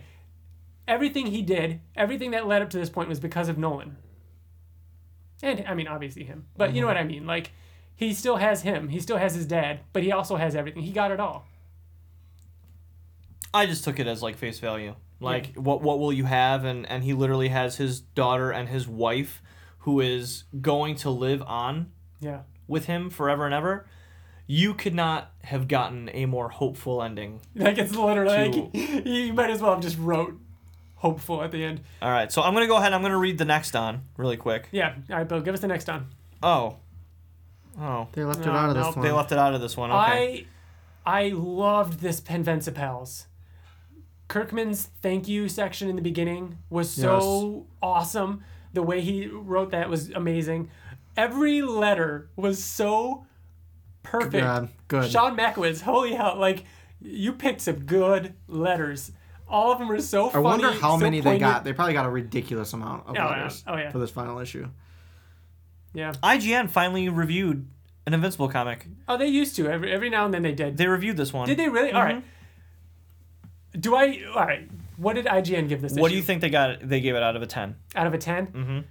Nine, nine and a half. Eight point, I think, four. Really? Yeah.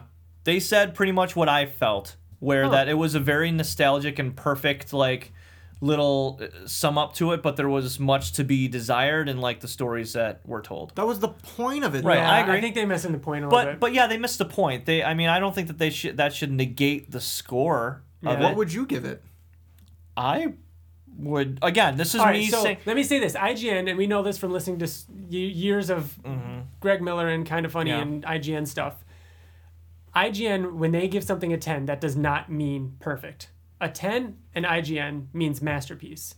There is no perfect game. That's mm-hmm. what they tout. That's what they say. A ten is not perfect. A ten is a masterpiece. Mm-hmm. In my opinion, this would be a ten. ten. I agree, a ten. It is a masterpiece. It was, it, I mean, it. It was awesome. This it is... Was, uh, if, I, if It's if, okay to disagree. What, no, no, no. Okay, with this being an ending, yeah, it was it was an ending that I deserved. Yeah, you know? And mm-hmm. it's not... And it, and it was. It's not... Um, it, it, this isn't us. I mean, we talked to Robert about, you know, blowing smoke up his ass or whatever it is, you know. I mean, we're not trying to really rub it in. We would say if we didn't like it as much. We've always He's, been very he, honest. He wanted some criticism. We've she, always been very yeah. honest on this podcast. I know, and when he says he wanted criticism, criticisms, I I don't have that many. I have very issue. few other than I, I completely understand that. I guess I don't understand why it needed to end now. Like, I see the stories that you chose. I would have liked to have seen the Viltrumite and the Coalition fight. I would have liked to... Alan and no, Mark. I don't need to see it. I, I would have I liked need... to have seen Marky and Mark. But then you want to see the next thing, and then the next I thing, know. and then the next That's thing. what I'm saying. That's what I'm saying. Like, I would have liked yeah. to have seen all those things, but just just end it. Like, and I get it. And the ending that it is here, like, how perfect is it that Mark and Eve get to live... Forever. Forever together. Forever. Yeah. I, I don't think that Tara would really live with them like that forever if this was five hundred years. Mm-hmm. But have you guys watched um? Maybe she wasn't. Alter, Maybe she Alter just Carbon. Visiting. No, not yet. Okay. Maybe she was just right. visiting with them. That was one thing. I, like, I just watched the first episode. Tara, Tara looked really young to me in this panel. That's why I wasn't sure. But she would stay that young looking for a while, I suppose. So yeah, we don't know.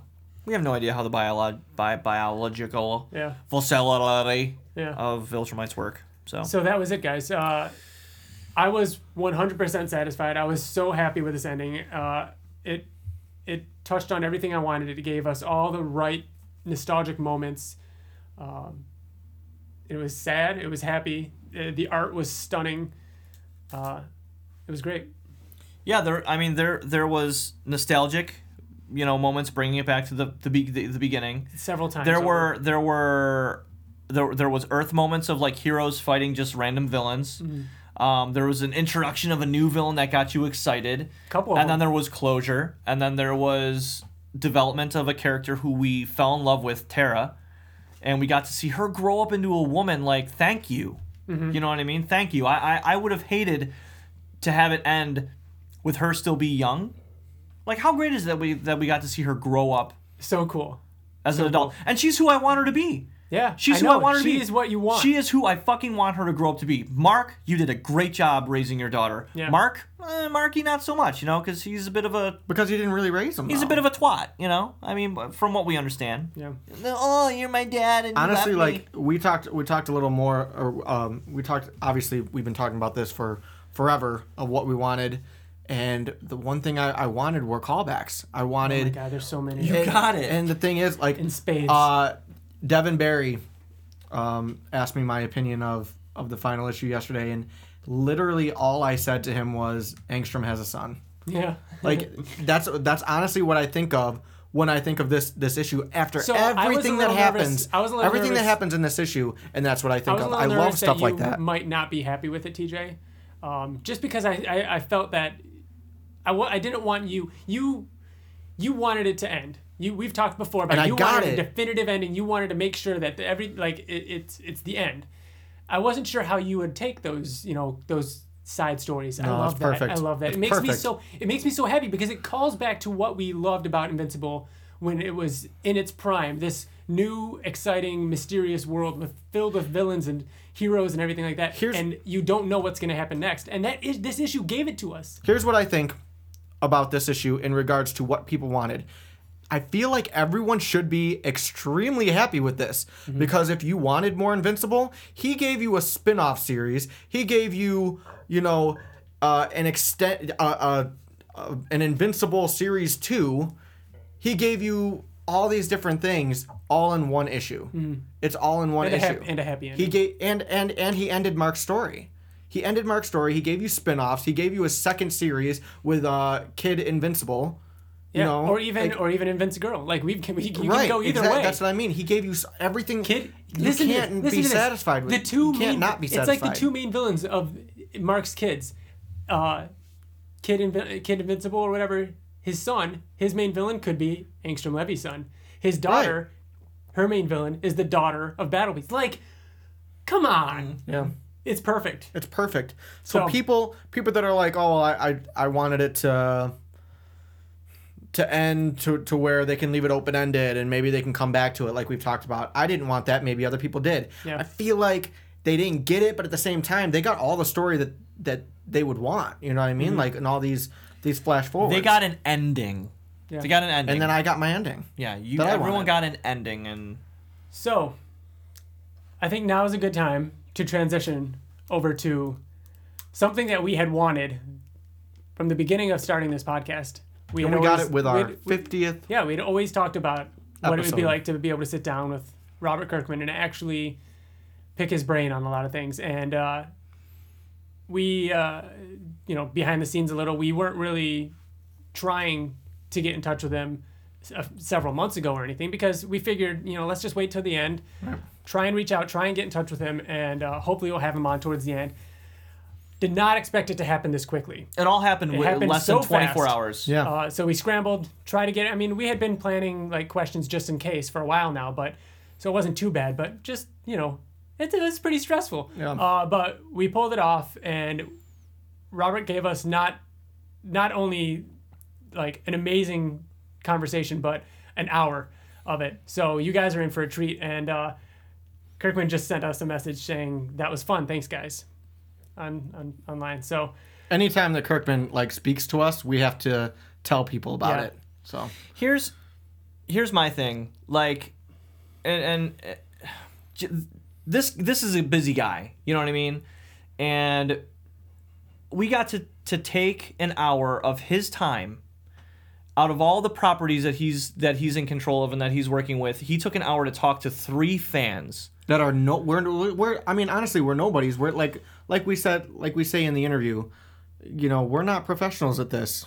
We're just three Invincible fans that but, I mean, sit it, down and talk things out. Like, it, had you asked me even a month ago or a year ago, ha, would I talk to the man who inspired me to get a tattoo on my body of his words? I'd say no fucking way. There's no way. There's no way in a million years I'd ever talk to this guy. Yeah. So it was. So so I we I, I apologize for us if in the beginning we just seemed a little geeked out.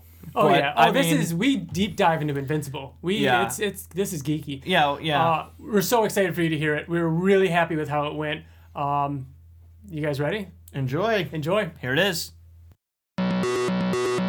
first off, I want to say thank you, obviously, for, you know, coming onto this podcast with us and talking with us. Uh, but not only for that, but, you know, for creating this thing that we're so passionate about, co-creating and writing. Um, sure. And sticking the landing. Well done. one forty-four. Oh, man. Hey. Holy shit. Good. Yeah, what so, are the... I got to say... Uh, right off the bat, you guys, uh, uh, if we do, I don't know if this interview is going to be like plugged into the last part of the podcast or whatever, but if, uh, uh, if it's, if this is all like roses and, uh, you know, like, oh, you did a great job. Nice job. And then the beginning of the podcast, you guys are like, I didn't like this part. I didn't like that part. And you're like protecting me from that. I'm going to be super angry. There's no way, man. Not at all. See, that was the first thing. That was the first thing that I said, too, is I was like, we're we're hypercritical. Like, ever since we started the podcast, we started breaking things apart.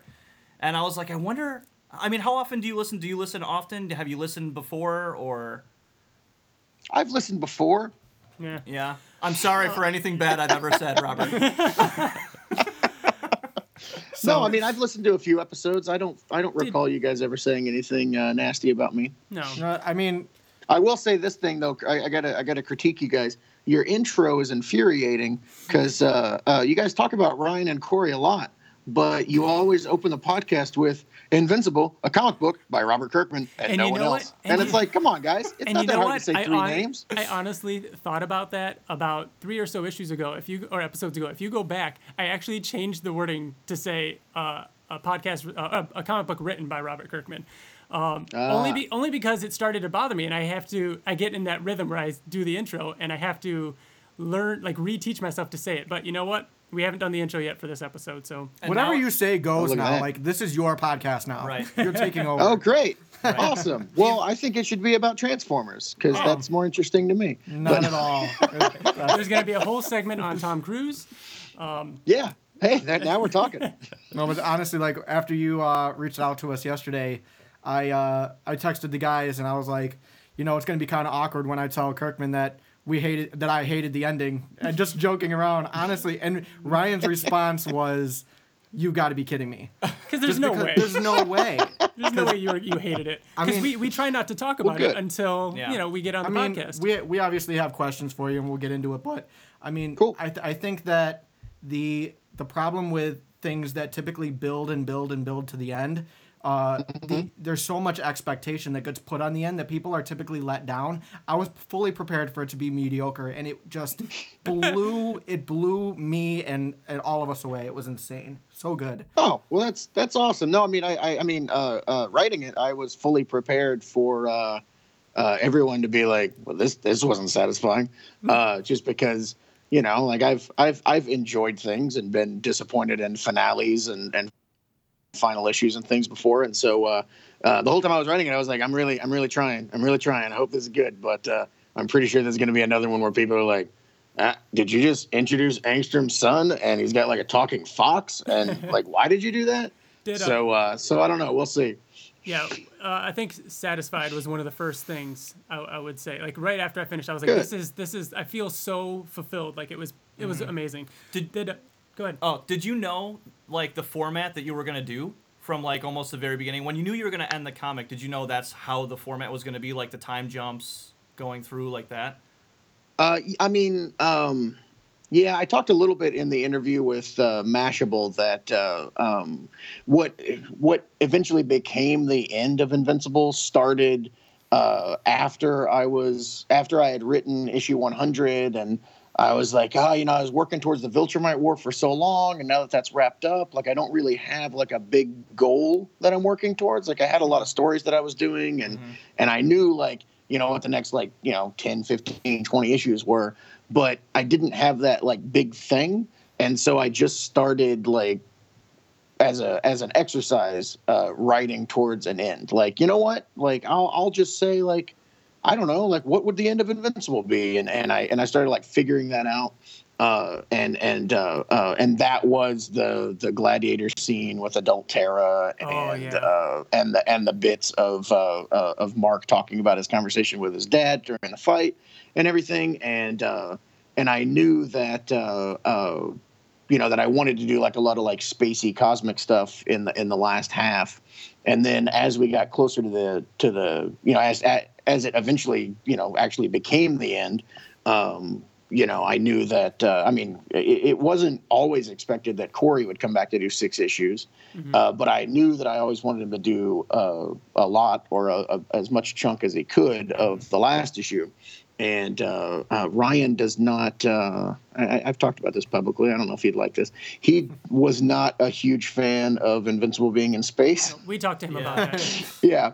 Uh, he's like, I, I don't, I didn't do, I didn't get into this to draw not superheroes and spaceships and like aliens and and busy streets. Like yeah. he was not not not loving the Telescria stuff, and so I was like, oh well, you know, then I'll get I'll get Cory to do the space stuff. And uh, uh, so so when that happened, I I I mean I don't know. I mean eventually, I mean it, again, I've been working towards this for years, but um, the the having the first half focus on uh, Marky and Marcus, and the second half, uh, you know, focus on Tara and Mark. Um, you know, kind of, uh, uh, you know, it, it started taking shape in my head that, that oh, it would be cool if Ryan did all the, the you know, uh, Marcus issue one uh, stuff, and then Cory came in and did the wrap-up. Mm-hmm. It felt very cinematic in a way, like the way that it flowed, and and we talk about it on the podcast a lot, um, where sometimes where Cory comes in and then, you know, Ottley comes back, like it almost feels like a different arc and, and jarring almost. Uh-huh. Um jarring being a bad word, but like just different. And this felt so sure. seamless. It felt so seamless. So seamless. Like, and mm-hmm. I was like, even the first page where where Tara said, "Where are we going?" and he said, "Everywhere." Well, it was great using the same art of the uh, Viltrumite ships yeah. flying away. Yeah, and I was like, "Holy yeah. shit, that's that. that's Cory," and it looks it looks like Cory Walker, but it's so perfect. Yeah, it's it, so it was perfect. So good. Uh, I like that. I like that you had you know you have. Marcus and Ottley doing his thing on Earth, the thing that he always loved, and then you have the space stuff with Cory and uh, with Tara's point of view. Splitting it up like that was amazing. Um, now, cool. How uh, you talked about, you know, you writing this over the course of, you know, maybe the last few years or whatever, or leading to it. Um, have you ever played with the idea of just killing everybody? You know, like, because that's, I mean, everybody was thinking. If she was one hundred, death of, death of all things, is that some, something that either for that or for the final issue you thought about doing? No, I mean, the gag for the death of everyone storyline was always that no one dies. Right. So, because I was kind of poking fun at how uh, Marvel does these storylines where it's like the death of Wolverine. And oh, you're like, yeah, why yeah. am I yeah. why am I reading this story? It's it's called the death of Wolverine, you know? That's part of um, what makes this so good, too, is, is your yeah. how you make fun of things like that.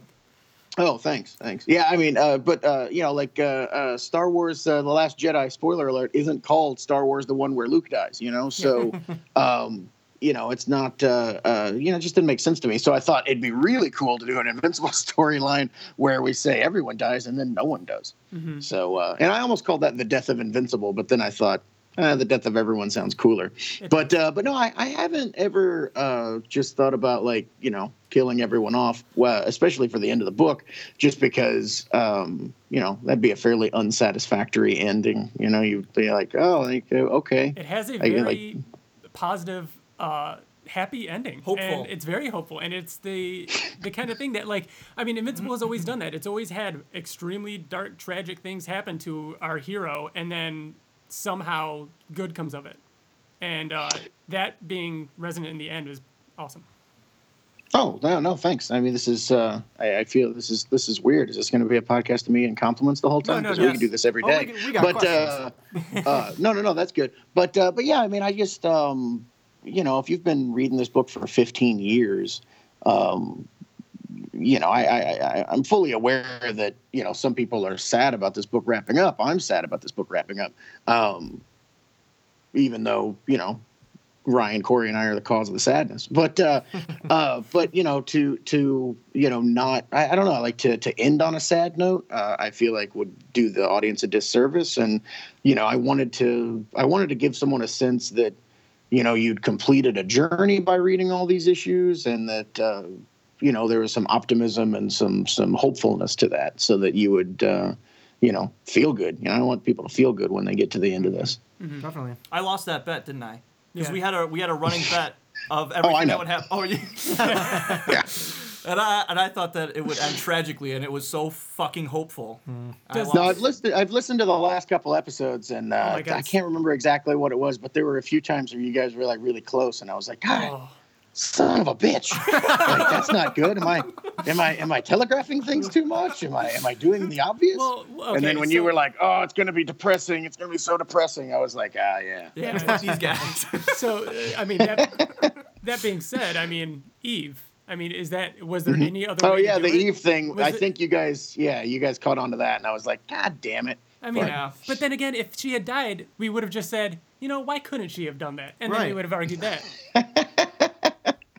yeah, yeah, yeah. I mean, I, I definitely, I definitely telegraphed that too much because, you know, she had been injured two times in a fatal way and been brought back. So uh, I feel like that one was uh, that one was fairly obvious. I'm going to critique you guys on that one. You guys, that was an easy one. Come that on, was easy one I was so guess. proud of that shit, man. When I read that, I was like, oh yeah. But I mean, don't be proud. It was obvious. But I, I think that that goes to your commitment to like the characters that you've created. You know what I mean? There's a lot of consistency through like, because if she did die, you'd be like, no, because she's close to death. We've already talked about how her powers can activate and stuff like that. So I ag- yeah. again, I couldn't see it ending any other way. So you're yeah, right. Perfect. You're right. You're right. I was wrong. Yeah, and and uh, and I didn't I didn't know that I would ever get to this stuff back then.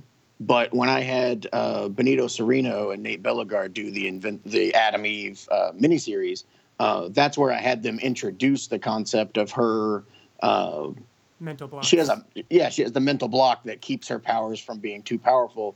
Uh, you know, because I knew that eventually I was going to reveal that she was immortal, so that she could live forever with Mark Grayson. So, mm. um, so some of the, you know, I'm just saying, like some of that stuff, you know, I I planned for for a pretty long time.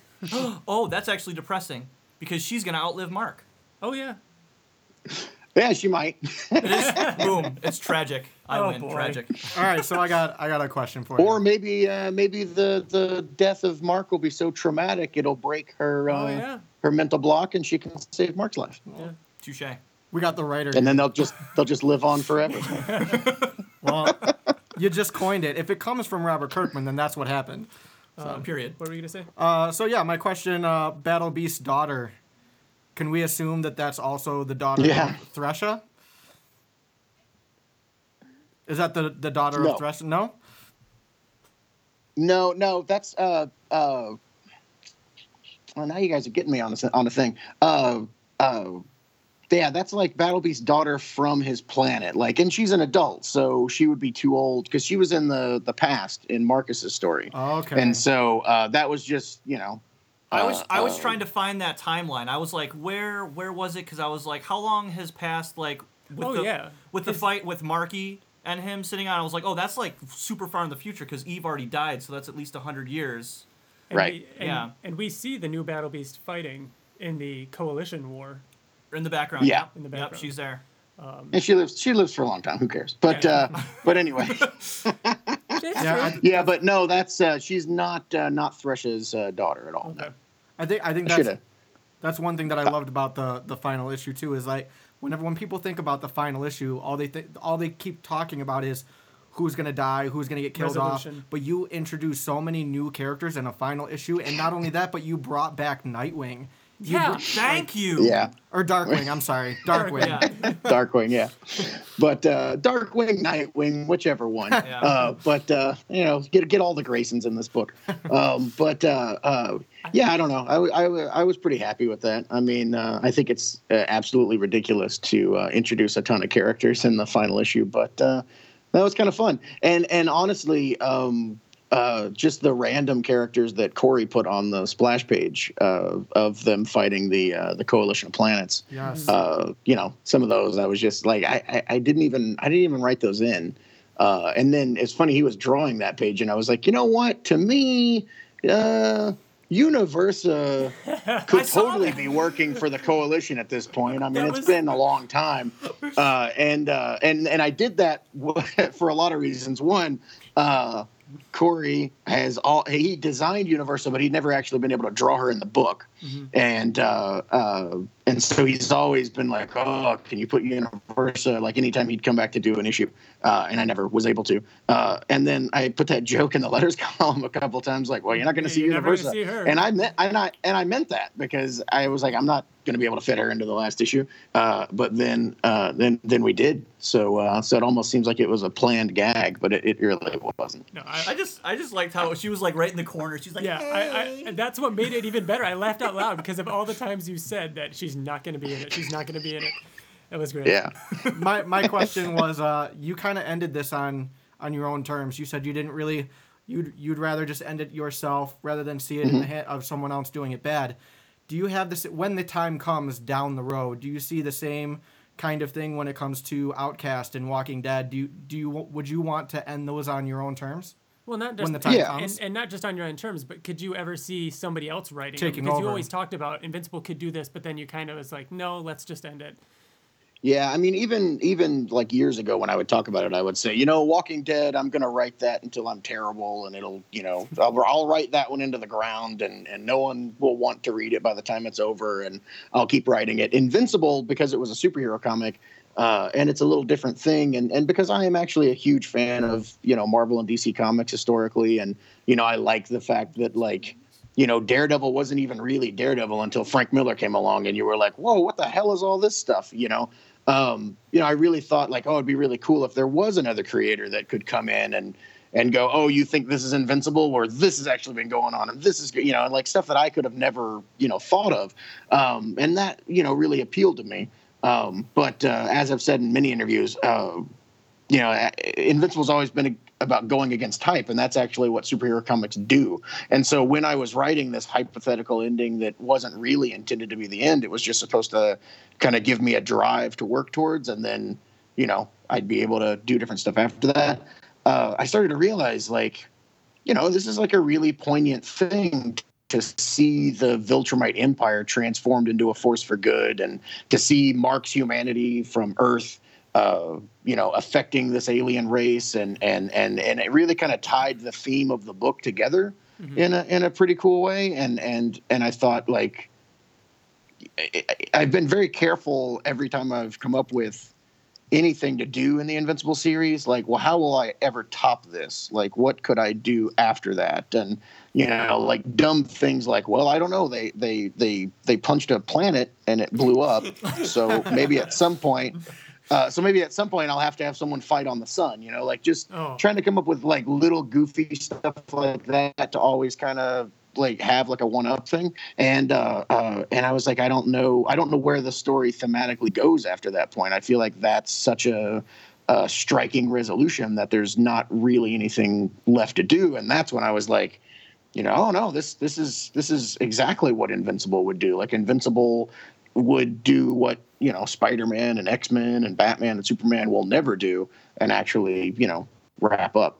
Mm-hmm, Plus, mm-hmm. guys, I'm very busy. I have so much stuff. I I, I, I need to take a nap.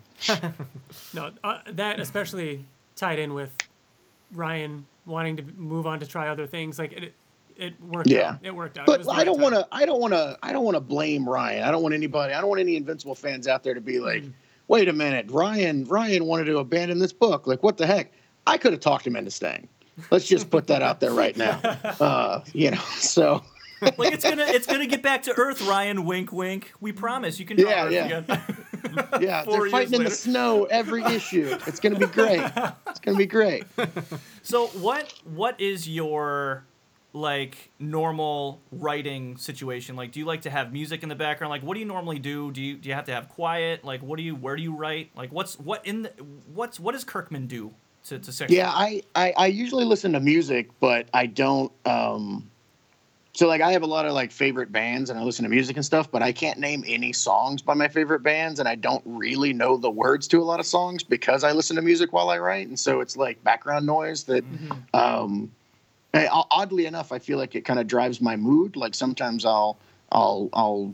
Like, I feel like I write faster when I listen to upbeat music, and I write slower when I listen to more somber things.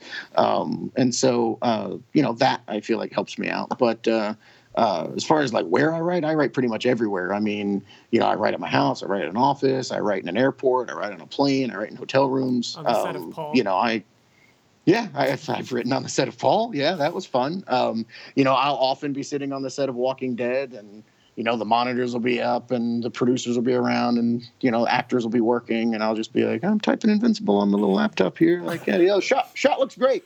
Shot looks great. Keep going here. Let's, uh, you know. Uh, and it's cool because then the actors will walk up and be like, man, you're always working. And I'm like, I sure am. Look out, look how, how hardworking and cool I am. I'm I'm writing while working. It's lame. But uh, but anyway, yeah, so uh, so I, I write pretty much anywhere. Yeah, well, we appreciate it. Um, so, uh, so how has writing scripts Do changed? You appreciate it? Because I don't hear the Outcast podcast. Outcast podcast, yes, but that's fine. It's oh, wait, oh. actually, I think there's a you, there's an official one. Already, I think well, I think Skybound Skybound does an Outcast yeah, podcast. Yeah, actually but, does. Uh, but yeah. So you know, this is our. I don't know if you know this. This is also our fiftieth episode. Um, yeah, that's really cool. Yeah, yeah I mean, so, as somebody who appreciates the milestones, yes. I mean, so I yeah. mean. We Aren't t- you glad we put this issue out late so that it could fall on right, the fifteenth episode? That's what I said. Yes. I was I was in the tub. When watching Waterworld, when tell Ryan, me more. When Ryan, oh, I'll wait, tell you wait, more. Wait, yes, wait, I was watching Waterworld. Yep, I you was watched Waterworld in the tub. Yeah, I did. Like you, very much okay. like you, I have to have like slow music when I'm doing slow things, and and, wa- sure. and watching Waterworld when I'm taking a bath. So, I mean, but, but when he wrote, when when they text me, I was like, this is why he delayed the issue. So, so, it be, so yeah. we could do it on the fiftieth. Yeah. But no, I mean, we haven't talked about it on the air yet, and. Uh, what better? That's exactly it. Yeah, I mean, we haven't talked about it on the air yet, but I think what a, what a better time to to say it. But now, um, with you here, we're talking about doing a, a spin-off podcast, I guess, or a, another podcast uh, for Oblivion Song, because we can't wait for that to come out. That's going to be awesome. Oh, awesome! No, that's that's really great, guys. Yeah, please do. Yeah, that's very cool. Produced by Robert Kirkman, everyone. Being called uh, oh, the Oblivion, yeah, great. Oblivion Song sing-along. Um, anyways, we were talking about you writing. Uh, I had another question about that regarding um, sure. uh, how your writing style or how your process has changed since the early days of Invincible. Uh, obviously, you've probably developed a, you know, a, a quick hand with Ottley or Cory and stuff like that. So how has that changed?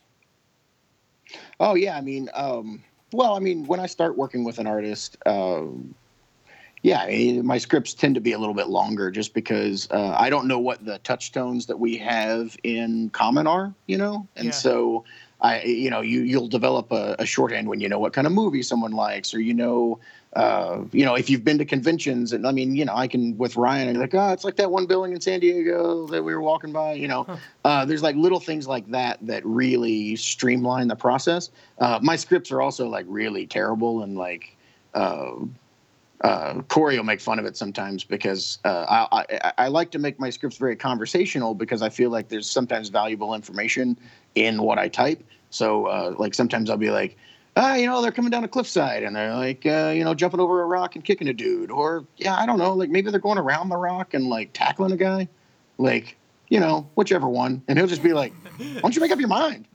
Uh, just tell me what you want. And I'm like, well, no, like, you know, you decide like which one you think would look better and work, you know?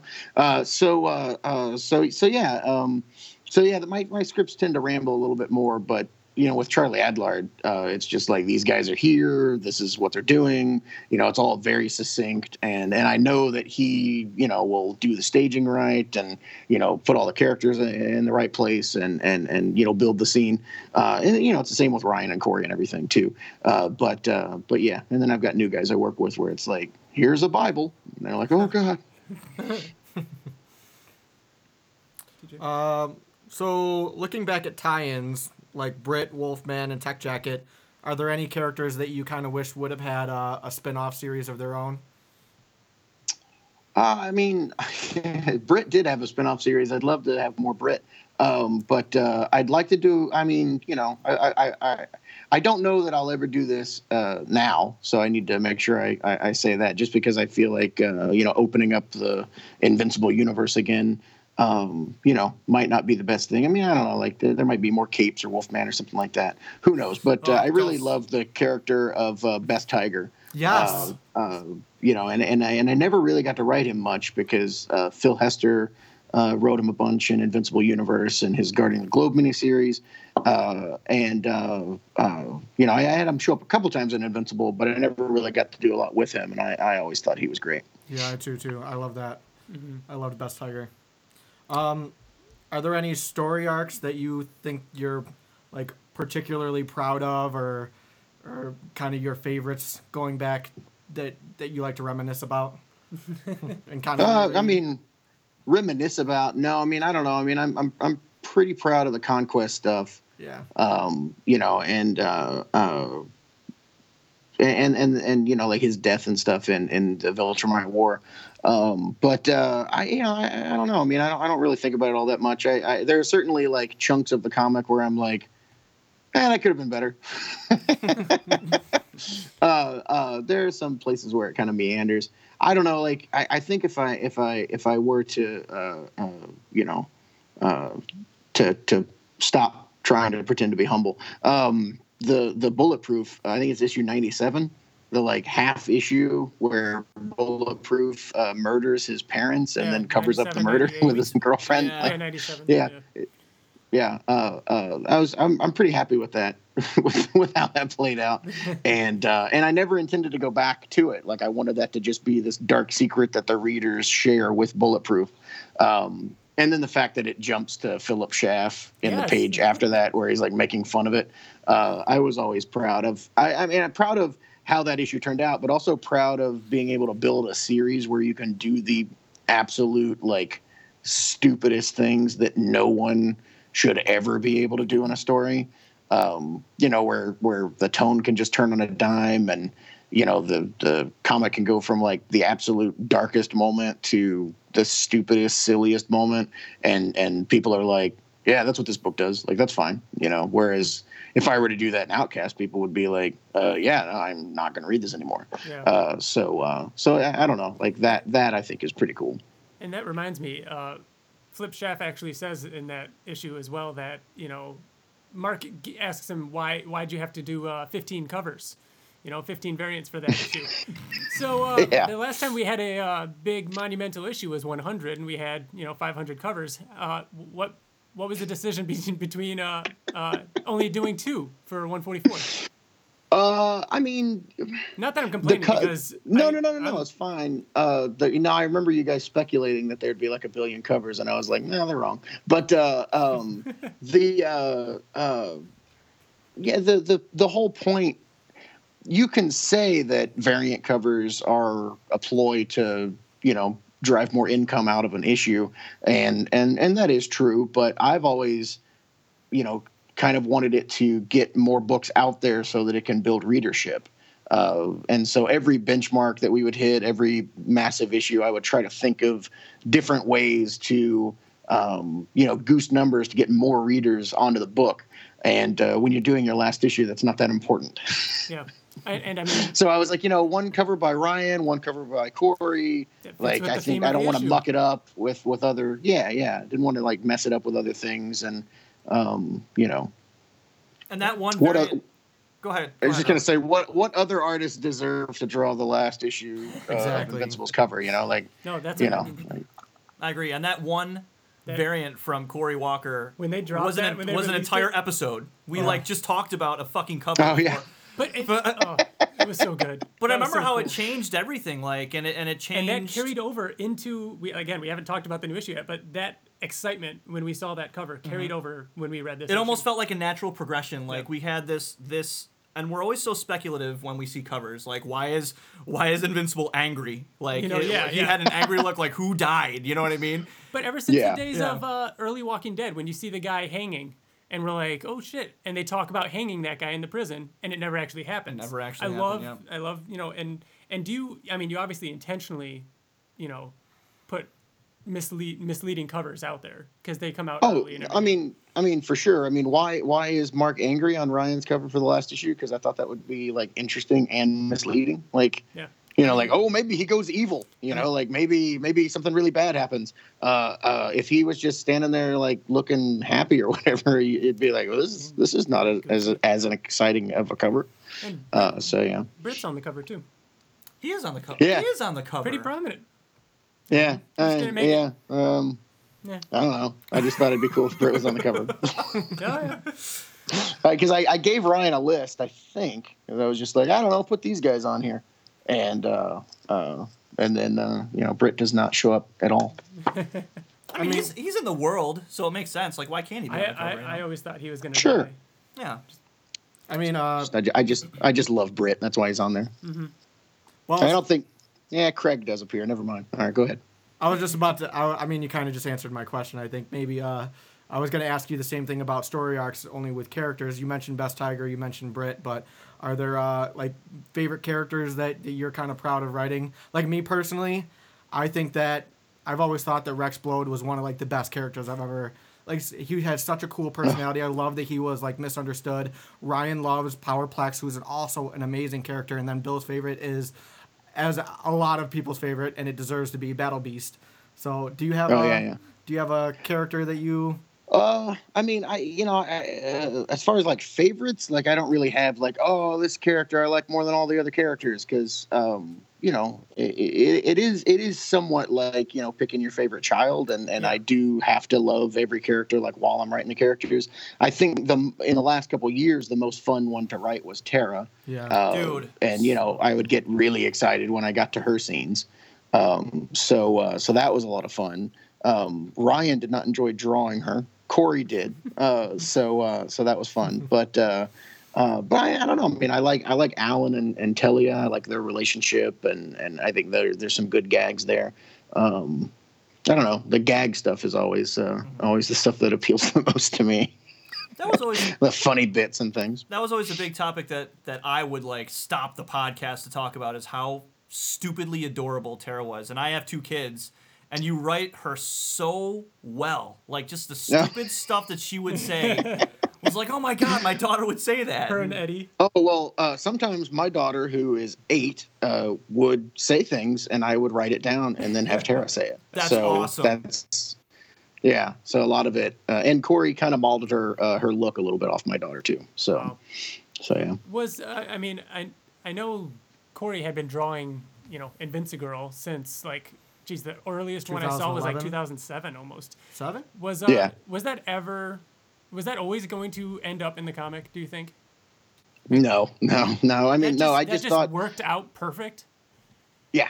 Wow. Yeah, uh, I think Invincigirl. I'd have to ask Cory to be sh- to be uh, uh, sure, so don't quote me on this. But uh, he just started drawing her uh, for fun, and it was just a gender swapped. You know, yeah. Mark Grayson. Like, I don't think it was ever intended to be a different character. It was just like, oh, this, you know, this is what Mark would look like if he were a woman. And, uh, uh, you know, and that's why he did, uh, like, young, uh, uh, young lady, young, uh, young lady Omni-Man. Yeah. uh, and so, uh, uh, which is great. And, and Cory was the one that suggested, uh, uh, Kid Omni-Man. Uh, he, he he really likes the the the contradictory uh, weird names, um, but uh, um, but yeah, I mean I, that just I, I, you know while I was uh, you know planning all this stuff out, um, I had always intended for adult Tara to be you know in that gladiator uh, match, like kind of proving out the the you know the future of the Viltrumites and how they behave differently now, uh, but the fact that she's wearing an Invincible costume and the fact that Mark changes the Viltrumite colors to yellow and blue was something that came up. I came up with much later. And that's when I went to Cory and was like, would you mind if, you know, we just like put her in an Invincible costume? And so she was kind of like Invincigirl. And he was like, oh yeah, that'd be great. So, um, so yeah, so that's, that's how that all came about. But, you know, it seems like it was something that we planned for years, but in that case it wasn't. Yeah. So before we segue, Um, because this is kind of a, a an appropriate question for both things, because we're going to talk about the movie, and and we, oh, want, okay. we want exclusive news. Um, You're not going to get it. But, but I've I've always thought that you were such a revolutionary writer in that, like, just just your tone, like it that's a Kirkman book. That feels like Kirkman. Even if the tone is different, Walking Dead is completely different from Invincible, but you know it's you. That I feel like you could have such a voice in other mediums, like movies, T V shows, writing your own sure. things. And I know that you've written for Walking Dead, and and um, but Outcast, have you have you thought about taking the next step, like into other mediums and and yeah. novels? Well, and first like of all, first of all, Uh-oh. Referring to it as the next step, like it's some kind of uh, uh, step up or step forward, is offensive to the medium of comics that we all love. Um, I, I mean, I wrote the pilot for Outcast, and uh, uh, you know, I, I, I've written a lot of stuff behind the scenes. I think that for me, what I prefer to do in television and movies is uh, newer stuff. I think that um, you know, like adapting my own things is is is cool and fun and everything, but uh, I really enjoy writing comics, and, and I really enjoy, uh, you know, doing the stories that I'm doing there. Uh, when it comes to other mediums, and I am working in other mediums, uh, you know, I've got a deal at Amazon, I've got a deal at Universal. We're doing all kinds of stuff at Skybound. Um, you know, I, I, I like to change it up. I like to, you know, write different stuff. So, uh, uh, so you know, we'll, we'll I don't know, I can't say much more without spoiling things, yeah. but uh, but we'll see. Um, speaking of the of the movie, like the Invincible movie. Uh, what do do you have like a role? Like a pro- are you a producer or? Yeah, yeah. Sorry, I'm I'm nodding, but uh, yeah, it's it's been announced that uh, uh, yeah, I'll, I'll I'll be a producer along with you know Seth and Evan and and uh, David Alpert and uh, our Skybound people and and uh, uh, you know other producers that are on Seth and Evan's side. Like, there's going to be a ton of producers. I'll be one of them. So, so yeah, I mean, so you know, like. Uh, Uh, you know, I'm working hand in hand with those guys. Uh, I'm always careful, you know, uh, I don't want it to seem like, you know, like they're working at my pleasure or, or anything like that. Like, that's not the case. Like, they're very much, you know, taking the ball and running with it. But, you know, we've been uh, very communicative and, uh, uh, you know, we're very much talking over the, the plans that they have and the things that they want to do. And, uh, you know, I, I do consider it my responsibility, you know, much the same way as I did with Walking Dead, to make sure that, you know, we get an Invincible movie that the fans of Invincible will will love as much as they do the comic. And so,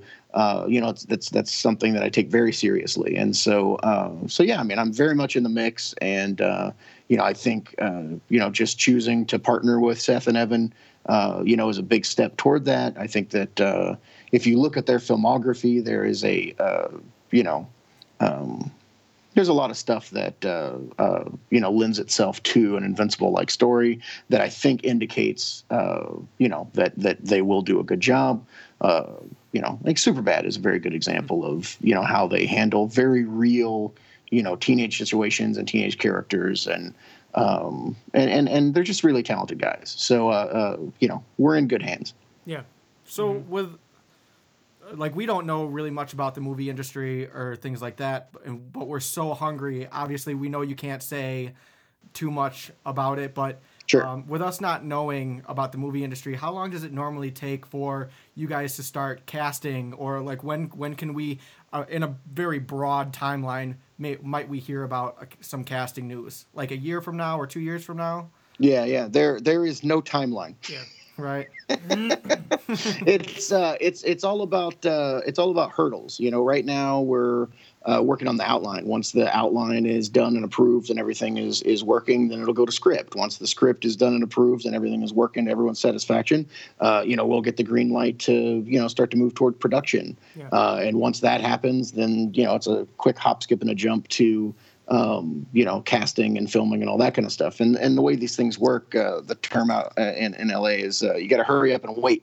And so, uh, you know, they, it's it's you know you'll you'll spend all this time developing, and then when they're like, okay, you got to go picture, it's time to go. Like everything will ramp up very quickly, and that's when you'll have very public, you know, like oh yeah, this is going to happen, and now look at this, and now there's casting, and now there's a trailer, and you know that kind of stuff. And we have not quite gotten to that point yet. So you know, once we get through these hurdles, then, you know, you'll start to hear more and more. So uh, right now, just, uh, you know, just just be excited and hope oh, yeah. for more news soon. And, uh, you know, don't don't expect to see a release date anytime soon or anything. It's still very early on. Oh, We're yeah. excited, but we can be patient. oh, yeah. We yeah. want it to be Good. great. So, yeah. It's rather... just so it's just I, I'm still thrilled that it's going to be a movie. Like we talked about it in so many episodes, like what could it be? A T V show, animated Netflix, like what other things could it be? So just the fact that it then got announced to be a movie, like, again, typical Invincible just took our expectations and fucking flipped it. And, and not only that, but uh, having essentially your blessing and the fact that you're talking with them is huge. These days, I mean, I feel like there's we've been burned so many times by adaptations where the writer or the uh, creator has no, doesn't want anything to do with it. Um, sure. And so far, that's just really good. Last Airbender. That's just really good news. Yeah. yeah, I mean, uh, Seth and Evan have proven themselves to be really good collaborators. I mean, they work very closely with uh, Garth Ennis on uh, Preacher and The Boys, and um, you know, they're they're they're good people, and and they're comic book people. Like, they're huge comic book fans. I mean, the first time I met uh, Seth Rogen a number of years ago, he said, uh, "Oh my God, you're." Robert Kirkman, and I've got Battle Pope sitting on my night at home right now, and I was like, "What? This is oh this is God. crazy." So, uh, uh, so like these, you know, these guys are these guys are true blue comic fans. So, uh, so yeah. That's okay, awesome. we we've got a couple more. Bringing it back to com- comic book Invincible, comic. we've got uh, sure. a couple quick fire things that we're we're gonna grill you on. Um, issue one twenty-two ended with Space Racer versus Thrag. Mm-hmm. It, he got no, away. He just got away. Oh, you he got away. You jerk! I knew it. I knew it. I knew. I was waiting for it, and I just. Knew no, it. I'm. I'm just kidding. He got completely ripped in half. Both of his halves landed on two different planets. His his upper half uh, grew a lower body. His lower half grew an upper body, and there's actually two space racers out there now. But, I knew uh, it. There you go. Uh, yeah. So uh, I I don't know. There's a lot on the cutting room floor, guys. But uh, oh, yeah. but it's all it's all there. Thrag thought he was dead, but he actually just uh, divided into two people. So, again, with that, uh, and also in, in not, not with Space Racer, but also in one twenty-two, sure. there was uh, there was some kind Man, of... Man, one twenty-two was one twenty-two full of plot. What happened? Go ahead. Uh, something that I was curious if it was ever if it was ever going to be touched on again, or if you just left it there just to be what it was, was a... Uh, there was like a decrepit alien that asked for help getting up. And Eve was like, "Oh, don't touch it." it oh God, you it, you guys talk about that all the time. Like, what okay, well, what is it about that scene that has enchanted you so? I don't why. understand. Like, it was just a one-panel gag, and it was like, you know, be it, it, the whole purpose of that entire like sequence of of them being on Telescria was to show like how alien and strange. Uh, it would be to actually go and live on an alien planet, and so the thought of like. Oh, stay away from these beggars in the park because sometimes they'll steal your identity. Like, was just like super weird and crazy. So, you know, it wasn't like I was setting up some big massive plot of like, oh, this guy, you know, he's gonna, you know, do this later or do that. Like, it was just like a, like, uh, you know, you showed a nice guy, gave the guy some help, and then all of a sudden he, he was like, oh, cool, I'm young again. I'll tell you, uh, I'll you tell know, you why. That, that that that was just a, supposed we, to be a weird thing. We really started getting into the podcast and doing it when. Uh, Right after Reboot, unfortunately, we were pretty, okay. pretty late. Right around those time, that time, it was, you know, Cory Walker's arc. Um, mm-hmm. Oliver was being, you know, you shifty, know, shifty, and we're like, wait a minute, yeah. wait a minute. Remember that guy that cloned himself? That's why. Maybe we... that's why. Maybe this Maybe, is oh, Oliver. Okay. Maybe that's not Mark. That's why. Yeah. We at the oh, time okay. when we read it, we didn't really think much of it. But after uh. five, after five years pass, anybody could be a scroll. True. You true. know what I mean? It's that kind of thing. It's like who's hiding. Yeah, yeah, yeah, and, and it's good to, you know, as a writer to uh, uh, to have little things out there that people can pick up on because, you know, that will uh, that will lead you astray and keep you from guessing the plot coming up. So, uh, so it's good that you guys, you know, keyed in on, on that little silly thing, but it was never meant to be. Anything. Okay, that's cool. Or it will keep. Or T J or, or, or wait, or oh. wait. He uh, uh, he he also met Space Racer before Space Racer was sent out to fight Thrag, and then uh, that's the Space Racer that got killed by Thrag. There yeah, let's go. do that. Perfect. There you go. Nailed that's it. why that's why Space Racer is still alive. See people, how fast, that bugs people so much. See how fast his brain works? This is amazing. um, uh, so what about? And and I just I, I hate it to be such. It's going to be a simple answer. It's going to be a Robert Kirkman simple answer, just like that last one. We'll was. see. Blue Spaghetti Monster. Yeah, he said, yeah, he said do, yeah. you, you do you doom us all. So, uh-huh. what's, so what happened? Um, what happened? Well, well, no, I mean, um, so the idea there is that uh, I wanted to have a character that was uh, from a cosmic perspective, and so from a cosmic perspective, he's like, you are an integral piece that could shift things for the better if you do this differently and yada, yada, yada, which was the whole conceit of the storyline. But when he says, oh, you've doomed us all, like, you know, does he mean he's doomed this alien race of spaghetti monsters that we don't really care about? Does it mean that he's doomed things that we'll never comprehend that happen ten billion years into the future? Like, the whole – it was supposed to be this, like – you know, really like distant, unreal kind of entity.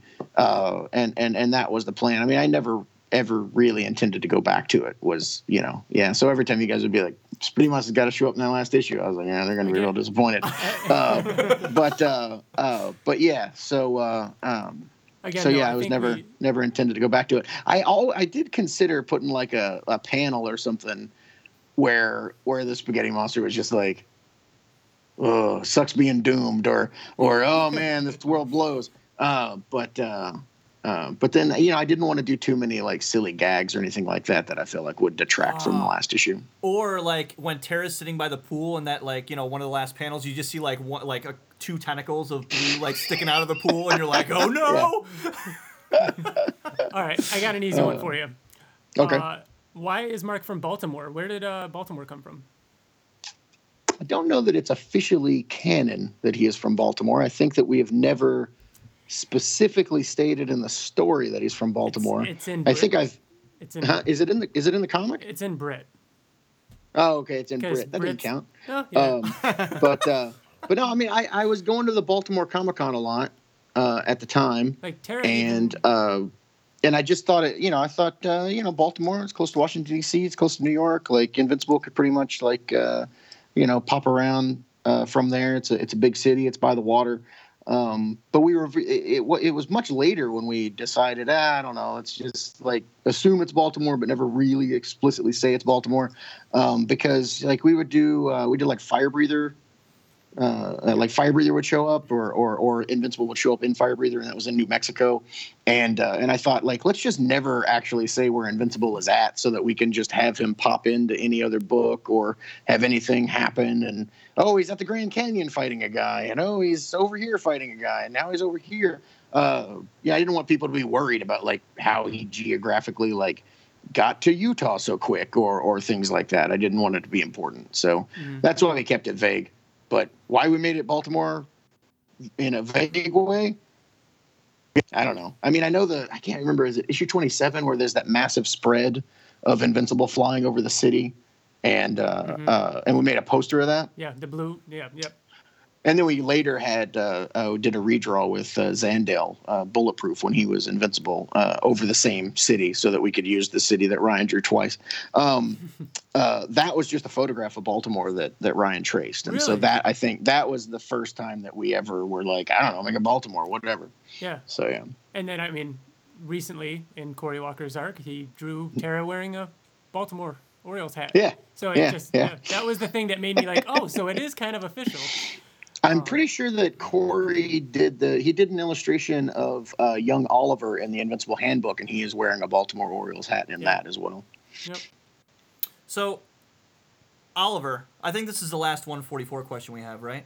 Probably. The last of the, last, the quick fire. The okay. So, so Oliver's children, um, was that yeah. going to be always kind of left like just out there in the open for us to kind of figure it out, or what? I mean, can you give us another quick fire answer as to what happened for everyone's answer?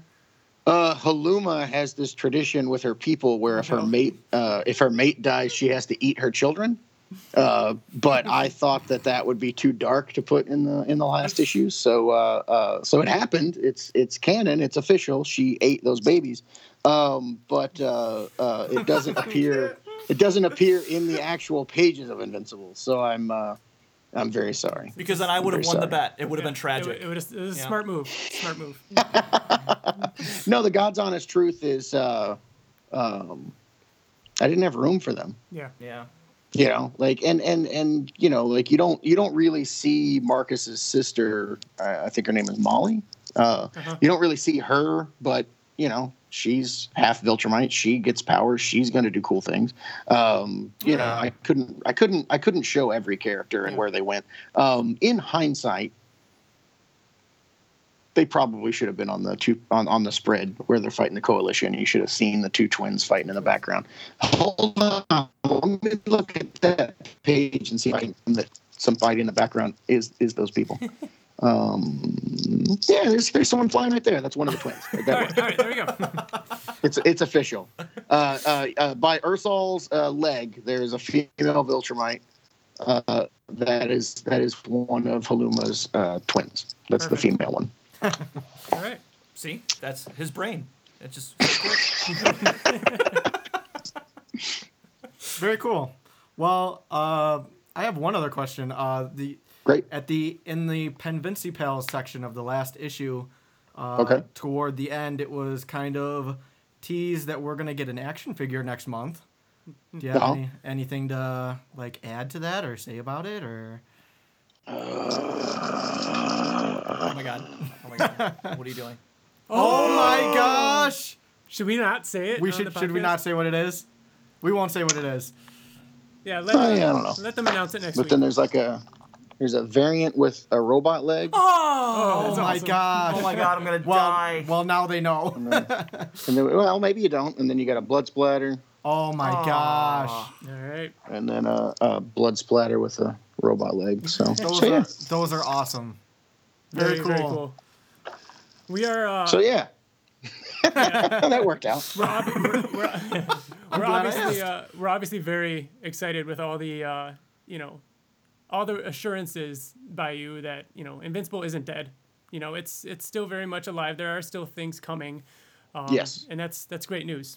I mean that's yeah, you know, very. Yeah. I mean you know and aside from the movie, I mean I can't really go into details, but there's there's a lot of cool stuff played. I mean that, that action figure I just showed you is an indication of it. Like we're not going to stop doing that kind of stuff. Like there'll yeah. there'll be more stuff uh, as we go on, and you know it's it's a twenty-five volume uh, trade set, a twelve volume hardcover set that you know will stay in print for you know indefinitely, and uh, uh, hopefully new readers will continue to jump on and. Uh, You know, it'll it'll it'll it'll keep going. Uh, it'll it'll keep living on in that in that way. And uh, yeah, it's gonna be it's gonna be great.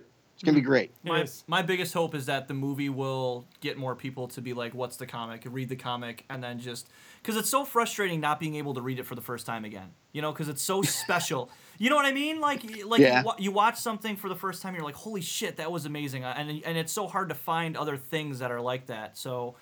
I, I'm just hoping that other like the movie, I'm sure it will, mm-hmm. will bring more people into it, and and then we can continue the podcast forever and ever and ever. Yes. Good. Yes. On, on to on on from episode fifty to episode one hundred fifty. Yes. So uh, I mean, honestly, like I just want to say, you know, thank you. We're nobodies. We're not like we're professional podcasters. You know, we don't we don't do this professionally. We're not we don't sure. interview people, you know. And you got you guys are like at least eighty-six percent as good at this as Hardwick. Well, all right, I'll take that. Uh, I, I learned everything from him and Greg Miller. Yeah. Yeah.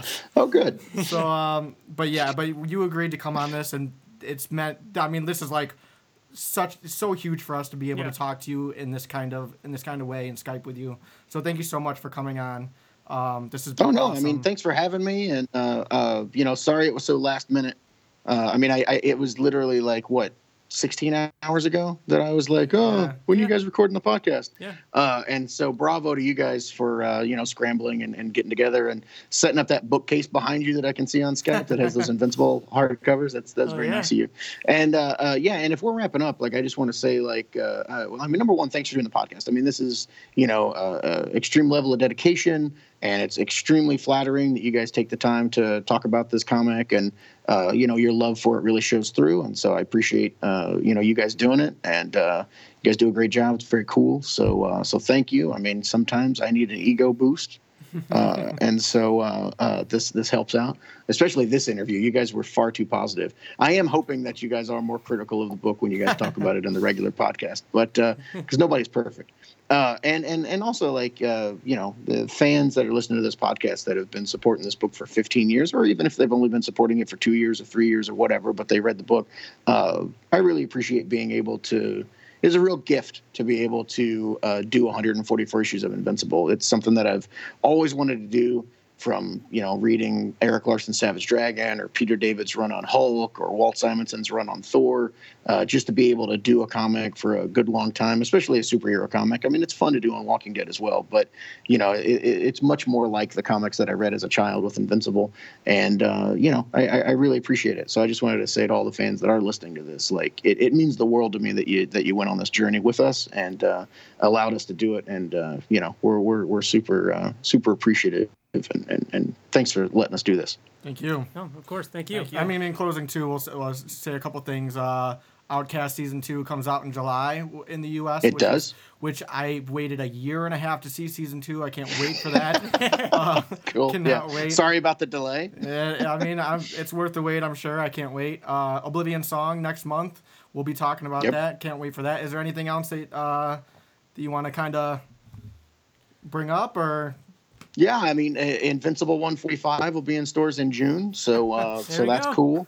Um, but uh, that's that's all I got.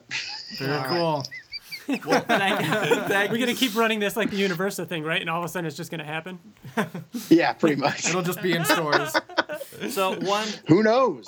But uh, but anyway, can't it's wait to hear the episode, and uh, thank you guys for doing this. This is awesome. Thanks, Robert. Thank you. We appreciate it. Thank you so much. Well, there you have it. Thanks again, Robert. Thank uh, you, Robert Kirkman. Holy shit, that was so fun. We uh, we had such a blast. We took about a half hour after that to just like... like it was longer just than like a half sit. an hour. We just like went and just told all our friends and called everybody that we knew. Um, I called my mom and happened. She's like, who's Robert Kirkman? I'm like, damn you, Mom!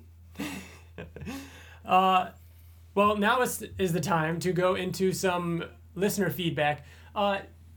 We also reached out and asked for your like voice memos and like thoughts on it in, in place of a fan spotlight. Isn't it kind of funny that our final issue's fan spotlight is not only everybody that wanted to write, you know, send something in, but also Robert Kirkman himself. I feel like I feel like for the final fan spotlight, we were the fans.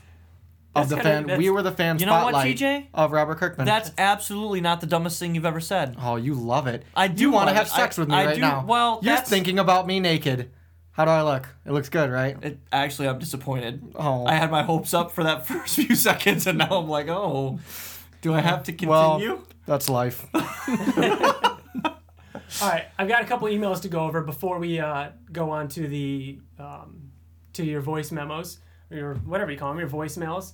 Uh, first one is coming from Riley Day.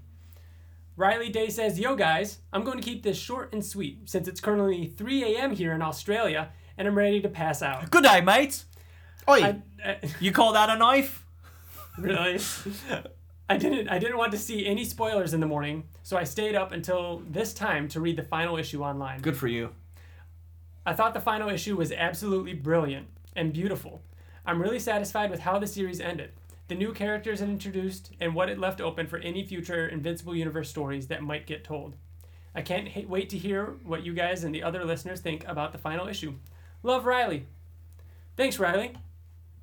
All right, then we have an email from Michael. He says, hey gang, I've been enjoying the podcast. Thanks. I wanted to write in with some thoughts and hear what you think. I loved the last issue, even though it was nothing that I expected. I really thought Alan would try to use the Scourge virus again, perhaps with only the human Viltrumite hybrid surviving, and either Mark or Tara punching Alan in the eye to kill him. I'm glad this didn't happen, though. Yeah. I didn't even Alan, think about the Alan's, eye. Alan's weakness. We thought for sure that he was going to die. That would have been a cool thing to bring up to Kirkman. Like, like I like the idea that he gave yeah. him a weakness. I, I like I, I like that even more now that he didn't die because of that, because that was Kirkman's way of making us fear for yeah, Alan's life. Exactly. He's he's so invincible, but now, you know, mm-hmm. I love that. Michael continues to say, in the tradition of Kirkman's misleading titles, this was not the end of all things, but really just the beginning of so many things. The fast forward to the future was great fun, reminded me a bit of the final episode of Star Trek The Next Generation. There are also so many stories that could be told in there, and I'm glad Kirkman gave us the layout so that if any other writers add to this universe, they will have to work within his grand outline. Exactly. Yes. They, they hold him. Kirkman holds anybody else that would dare touch this comic, or, or excuse me, touch this, touch these characters, that they would have to hold to that timeline. Yep. I think that's awesome. He continues, there are some things I wish had happened in Invincible, but it never did. I wish Mark and Eve had gotten smarter about using their powers. Mark knew he would be fighting Viltrumites who were stronger than him. Wouldn't it make sense to learn how to block a punch? Imagine if he learned some martial arts instead of approaching every fight as a straight contest of strength. Eve can control atoms. In her fight with Ursel, she could have kept all the oxygen atoms away from Ursel's head until she asphyx- asphyx- wow, asphyxiated. Eve could Eve could make a blade with an edge that's one atom thick and slice Viltrumites into pieces. Why can't she make something at least as strong as a Ragnar's Claw? and I hoped this would be addressed during the Robot War, but Robot was completely vul- vulnerable to Eve's power. She could evaporate his drones. I wish Universa had joined the battle against Thrag. I wish Mark had thrown... Hey, it's cool that she showed up in the um, Coalition War, though. I wish Mark had grown a mustache, but at least that was addressed. I wish that we had seen what happened to Oliver's kids. Uh, more on that in the uh, Kirkman interview. interview. Which you just listened which to. Which you already listened to. Listened to. uh, for a long time after the Invincible War, I kept wishing Mark would finish college and have a non-superhero side to his life again, but eventually I gave up on that wish. I'll end this letter with a question. How old do you think Mark was at the end of this series, before the time jumps? I think the comic mentioned he turned twenty during the Invincible War, so twenty-three, maybe, and Eve would be twenty-eight. Hart, Michael. I thought, I remember Mark got back from the Viltrumite War, and Debbie says something along the lines of, you missed your something birthday. Was it his twentieth? I thought it was like nineteenth. Either way, uh, I thought it was a teen. I yeah, thought it was nineteen maybe or it was eighteen. Like nineteen. I mean, he started but, in high school. Yeah. I mean, going to the Invincible War, I don't think that he aged that much. He yeah. did lose five years when he went to uh, went through reboot. Well, everybody else did that. He didn't yeah. age. So I assume I assumed he was probably, you know, mid to late twenties. He's asking when it all is, ended? Well, not when it all ended, but before the end of all things. Or yeah, pretty much before the final issue. Mark was probably mid to late twenties, right? I agree. Mark's yeah. maybe like twenty-six, Eve is like thirty, thirty-one. But in, in regards to how long, like what, how old was he when it ended? I oh, think well, that, that, that yeah. I think that the overall was probably, I mean, they talk about five hundred years. I think it was, I think it was about that. I think it was, it could be more than that. I don't think it was less than that. Yeah. Bill, you have one from uh, our friend Jordan? Yeah, Jordan wrote us a very in-depth email cool. um, that I'm going to paraphrase. Um, So, Jordan Gilbert, the end is here. Uh, longer than usual, paraphrase paraphrase if you need to. Um, said, overall, amazing issue. It opened up with uh, something I was hoping we'd get to see um, a final time before the book ended. Mark telling his son the origin of the Viltrum Empire, but with his own life story added. Um, awesome to see how Thaddeus murdered Argyle. They always talked about that, but never went into de- detail. Um, he was happy to see Mark and Debbie becoming a big part of um, his life. Also liked Mark Marky's um, costume. Um, so then he talks about Battle Beast and who who did Battle Beast hook up with. So now we can talk about it, right? Because it's after it's after the Kirkman. It's after yeah. the Kirkman interview, and, yeah. and and we should talk about it more. Kirkman with utter confidence, and I hope everyone could hear the amount of um, I don't want to say sarcasm, but the, like you know he was having a lot of fun. Mm-hmm. With us and, and all the unanswered questions. But, it, it, I mean, without a doubt, that was not Thresha's no. daughter. No. no. That was Battle Beast. Be, and he even said she was older. It wouldn't the, the timing wouldn't have worked out because this happened before the flash forward. Mm-hmm. Um, so he always had a daughter? She was there from the beginning? She yeah. Was, she, was, she was even an adult maybe back then? Mm-hmm. She just They just aged slow? Yeah. And the thing that I like about it is that she didn't have this curse until he died. Yeah. And when he died so is when she until, yeah, until and then he got it passed on to her. Um, he loves that we got to see Darkwing. Um, and, and this is cool. I remember the new reader discussion where Ryan and the girls thought he met his demise at the hand of Invincible. Um, he trapped in there, but he didn't. How funny is that? That you guys were talking. The last time you talked about that was in a new reader with Liz and Brittany. And saying that you guys were confident. Oh, yeah, I guess he just died with that oh, yeah. Invincible that was yeah. in there. Because that's that's completely understandable. Yeah. Like, that would, that would happen, of right? Of course. Um, so now he says, now Cory Walker's part. Uh, loved it. I got chills reading the first page when Tara asks Mark where they're going, and he says everywhere with a huge smile on his that's face. That's so great. Um, it talks about the age progression and how that was awesome and, and to see how Tara donned the Invincigirl costume. Mm-hmm. Um... Favorite thing about the issue was the next page. Uh, he changed the Viltrum Empire colors to his Invincible colors, and he explains why he doesn't don the mustache, which we talk about why is a very important part. Yeah. Because Viltrumites have mustaches other than the girls. Uh, let's see here. Loved seeing Universa at the bottom of the page. Um, nice to see Ursula again. And also love the discussion between Mark and Marky. Super realistic and understandable. That's, you know what? That's... a really good point because the the conversation, though only, what was it, a page? Two, yeah. Two pages, was super realistic. None of it felt rushed or no. or fake. It felt like you. It, you know what? It felt like you were stepping into Tara's shoes, showing up to the scene and being mm-hmm. like, "What?" No, I loved it. Anything else? Um, yeah. So this this is important. Um, I'm just gonna read the last part right here because it's it's. It's okay. To, it's it's not too long. Um, I've been listening to older episodes from you guys, and a lot of what happened in this issue, uh, you guys predicted. It's insane. You called the Eve and old age, as in her dying and then yep. coming back. Um, the Battle Beast offspring hating Viltrumites. Marky having Tommy. An, shout out to Tommy. Good call with that one, man. Um. Oh yeah, he said that yeah. right in the yeah. Uh, Marky having an evil slash misunderstood side to him, and probably a couple of other things I can't remember um, off the top of my head. How many years do you guys... This is... I think this is a good point because it makes me second guess what I originally thought. How many years do you think passed between all of this happening? I want to say maybe fifty to seventy-five or even eighty. Overall, I got what I wanted to happen in this book. Mark finally got his happy ending um, with his family along his side. Perfect ending to a perfect series. Yeah. But, I mean, yeah, just because he said, what would I have after five hundred he said he years? Thinks, he said he thinks it was like seventy-five years, eighty, eighty years. eighty at the max. Okay, so we, we did see that when the, the four panels, when they were talking about um, uh, the worlds and, and the world betterment. Yeah, and all the different places they went. He mentioned that, well, this one, oh, we left right. for one hundred years. Well, you're right. We were one hundred we years came, too late. Uh, we were one hundred years too late, and it, and it doesn't end there. The, he says at the at the end, five hundred. I know it's that could be open to interpretation. Maybe it didn't well, mean five hundred. I think it did. They're one hundred years too late right. to... to help them. That doesn't he mean said, it's been one hundred years since they got the signal. Right. He said the transmission was older than we thought. Yeah. So they got True. a transmission. Either, Damn it. Either way, it can be, it can be. It doesn't matter. Because I, I think they lived that long. I was seeing a lot of people online saying five hundred years. I didn't take it that way at first, but you, it doesn't matter. It doesn't matter. They live five hundred years anyways, Bill. Guess what? They live one thousand. Kirkman will explain it, it in, in later episodes or in later issues. We've got one last uh, written email before we I'm go on kidding. to the next thing. All right, our last email comes from our friend Bo. He says, I'm going to not try to be too long-winded. I thought the last issue was the most absolutely perfect ending to a series that I have ever read. While overall, I wish the end of all things had focused more on the confrontation with Robot, a character I cared for a lot more and had way more of an attachment to than Thrag, this last issue made more than made up for my few gripes with that overall arc. Most of the time, for me anyways, the endings of major stories tend to last or tend to be a major disappointment. Chew, Why the Last Man, ninety percent of major Marvel D C events. But this one hit all the right notes and had me a bit emo- a bit emotional more than once throughout the issue.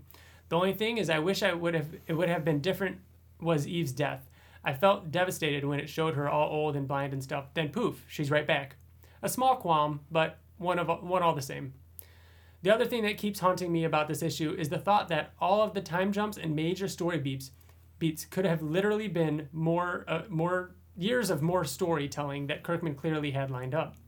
I guess at the end of the day, I will always strangely love but hate The Walking Dead for being the glory hog that it is at the end of the day, for being more important, if for no other reason than financially, to Kirkman to end Invincible. I know mm. that's not the reason, and if it was, it would have ended a while back, but damn it, why does it have to keep going? Invincible's time will come. Can't wait to hear your guys' thoughts. Love, Bo Pilgrim. Thanks, Bo. Thanks, Bo. That does it for our written emails. I've got something before we get into our final section, which is going to be our audio um, audio clips from you guys.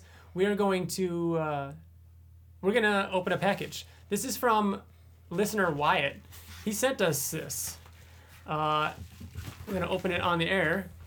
T J, grab some scissors. Here, right use your, you. Just use your teeth right here. No, it's fine. Ah. The green one's all the way. You're going to have to get out of the chair. Oh. This package is sealed. I don't know what's in here. I Do you no know idea. what's in here? No. Huh. All right, so this is from Wyatt. And T J's grabbing the scissors. Taking his time. Oh, Ryan didn't, didn't even need even the need scissors. It. I got out of my chair. All right, so grabbing the piece of paper first. It's a letter. Ryan, Bill, T J, thank you for making the Invincible podcast. As the series comes to an end, I can't tell you how great it's been to have a group of friends to listen to and talk with about my favorite comic. I was so glad to hear that you're planning to continue the podcast for at least a few months after the series ends. Here's hoping twenty eighteen gives us plenty of movie-related announcements to discuss. Enclosed, you'll find a few eight-bit style Invincible magnets that I made a couple of years ago. I thought I'd send them to you to congratulate you on the fiftieth episode of the podcast, as well as to commemorate the final issue. Most of all, I just wanted to find a way to express my gratitude to the three of you for making and continuing to make what has become one of my favorite podcasts. As is tradition, love, Wyatt. That's so awesome. Holy shit. Oh, wow. That's awesome. That's so awesome. Oh, my God. So we have... Oh, these are so cool. These are so cool. Okay, so we have a Conquest, eight-bit Magnet, an Adam Eve, an Invincible, and an Alan. These are fucking amazing. And so what, what an amazing... What an amazing gift. Gesture. And, yeah, and gesture so from, from a fan. And again, like, we've said it I, a dozen times in this episode alone, but we are just fans, and this is so cool. Let me just say, like, Wyatt, uh, this is amazing. Thank you so much. I also want to say, you know, again, I, I've said this three or four times on this podcast. We are nobodies. When we started this podcast, you know, I mean, okay, so Kirkman came on our show despite us not being anybody. Robert or Ryan Ottley has been such a supporter of of everything that we do. He's he's always online talking with us. He's always there for, you know, he's with us at every con. He's awesome. When we first started this podcast, the Invincible fan base community welcomed us so openly, and I mean, you guys have become kind of our best friends. We love doing this. We're going to continue doing this. We're going to be moving on and, and hopefully possibly going into uh, an Oblivion Song. We hope you guys join us there. But honestly, the, you know, the love and support that we've received from from this fan base has just been overwhelming. We're so, you know, honored to have made it to fifty episodes of this podcast, and because it's because of you guys. Thank you so much. Yeah. I, yeah, I couldn't have summed it up better, T J. Again, one other thing that I guess I like that you said. Oh, so, oh well done. You're a sweetie pie. Yeah, this has been amazing. This has been so fun. Uh, I'm thrilled that we made it to fifty episodes. I can't believe that it timed out so perfectly that not only did we get to talk to Robert Kirkman on it, but it was the final issue of Invincible, something that we've been reading for years of our life. Um, yeah, I'm just, it's just really great. I can't believe, I can't believe Wyatt sent us these. These are so cool. I just, the, the amount of detail in an eight-bit Magnet you wouldn't think is, like, a lot. But then you look, and Conquest has his fucking arm. Yeah, and his, his scar and his going scar. across his forehead. Yeah, these are great. I'm going to post these on Twitter. All right, now here it is. Uh, we asked for your feedback in audio form, and you guys delivered. Uh, the first one up is our friend Jason, who's written into us several times, who uh, he left us this audio clip, as well as uh, bringing up the point that we never actually got to see William in the final issue. Uh He probably lived on Earth with his boyfriend, Rick Sheridan. They lived happily ever after, just like Mark and Eve, right? I'm happy with that. Yeah, I am too. All right, take it away, Jason. Hey, Invincible Podcast. It's Jason here. I just wanted to give you my thoughts on Invincible as a whole, since you asked for it. I started reading Invincible soon after I graduated high school. You see, I dropped out of my college, and all my friends were at their respective colleges, and I was all alone. I was getting tired of uh, Marvel and D C, especially as years went on when uh, D C rebooted their entire universe, and the universe I enjoyed became unrecognizable. Invincible was a rock. It was consistent. It was good. It served as a uh, commentary on a comic book industry that I was beginning to become very cynical about. It is the greatest comic book I've read um, of ever, and I've been reading comics for a long time now.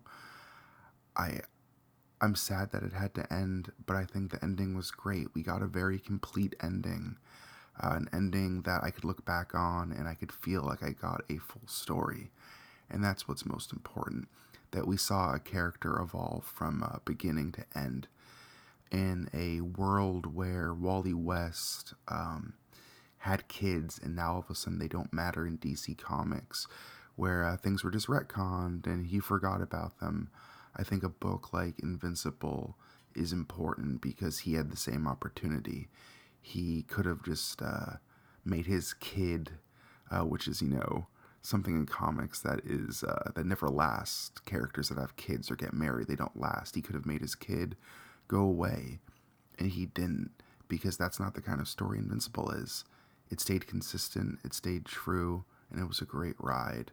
I'll miss it, but I'm happy we got a good ending. And thank you guys for this podcast. It's been great to hear other Invincible fans for the first time. Keep up the good work. Love, Jason. Thanks, Jason. That was awesome. We appreciate the uh, positive feedback. And I got to say that no man's voice has ever turned me on more than what you just did. That was special. You should read. You should read books. You I would listen to books. that. I would listen to you read books. That was great. Yeah. And uh, up next we have um, thoughts from Luke Lizalde and um, what Invincible has meant to him. And I think we can all pretty much relate to uh, what he has to say in the same way. Hey guys, this is Luke. I'm not sure if it's too late, but figured I'd send this nonetheless. Anyway, just wanted to talk about Invincible really quick. Um, it's meant a lot to me. Have you guys ever heard a song and it brings back a, a memory, or you smelled something and that brings back a memory? Well, I would have to say that out of all the comic books I collect, Invincible is the one series that is connected to so many different memories of my life. I can pick up an issue and not all of them, but most of them, and remember where I was when I bought it, well, at my comic shop, of course, but uh, when I cracked it open to read it, where I was, and and it's it's just that kind of a, a special series for me.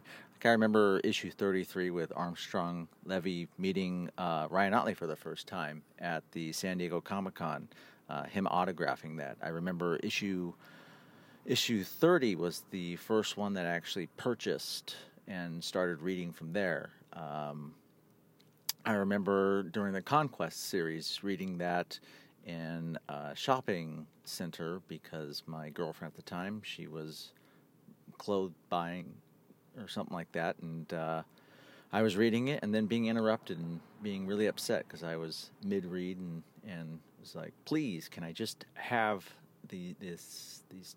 Uh, ten minutes of, of sheer joy of, of watching Conquest and Mark and Adam and Eve uh, battle it out. So uh, yeah, that's just that's just kind of what it's it's meant to me. It's it's definitely that great of a series that I tie so many of my of moments in my life back to it. And and one other thing about Invincible is that it's the one comic book series that got me back into reading comic books. Uh, it was recommended to me, and at the time I was kind of like, uh, I don't know, I mean, eh, doesn't look too appealing, uh, but I said, you know what, I'll give it a shot, and am I glad I did, because it, it has, uh, I will, I, I will say it, it has changed my life. It got me back into comic books, got me excited to read comic books again, and so I'll, I will be very sad to see it end, but the great thing is is I can go back and reread it like I have before. Anyway, that's all I have to say. Thanks for doing this, guys. Thanks, Luke. Yeah, I completely agree. Like, I have those moments uh, looking back at or thinking back to the first issue I got, um, the apartment that I lived in when T J introduced Invincible to me. Like, I totally agree with that. Like, having those, like, sense of smell type moments with Invincible. I think of Denny's because I worked at Denny's and I would read the crap out of uh, all the softcover graphic novels. Really? Yeah. Uh, all right, next up we got an awesome one from Alex Pritchett. Hello everyone, I'm Alex. My favorite moments from the series were every time Mark or Nolan told someone who the Viltrumites really were, every comic shop scene, Battle Beast versus Thrag, and the fake death of Eve. Hashtag rad. Hell yeah, hashtag rad. Very cool. Uh, our next one is is from Mitch Rasson. Crasson. Crasson. Crasson. Crasson. Hey guys, Mitch from San Diego here. I just wanted to send a quick last issue favorite and least favorite thing. Uh, Eve's death fake out, doing that one more time to us at the towards the very end of this issue was absolutely fantastic, and I loved it. I was a little upset that we didn't get any sort of closure on this new Battle Beast, but I'm hoping that that comes in the future media that you guys have been getting teased from all of the different people working on the comic. And I still stand by you guys being a little bit crazy for the spaghetti monster and thinking that he'll come back. Thanks, guys, so much. Have a great episode fifty. A two, Mitch. Even you think we're crazy for the spaghetti monster? We got it from Kirkman, too. Yeah, well, we kind of are. Yeah, I guess so. Well, I, I guess mean, I guess so, because it wasn't in the final issue, and we it. heard it right from the creator. We were wrong.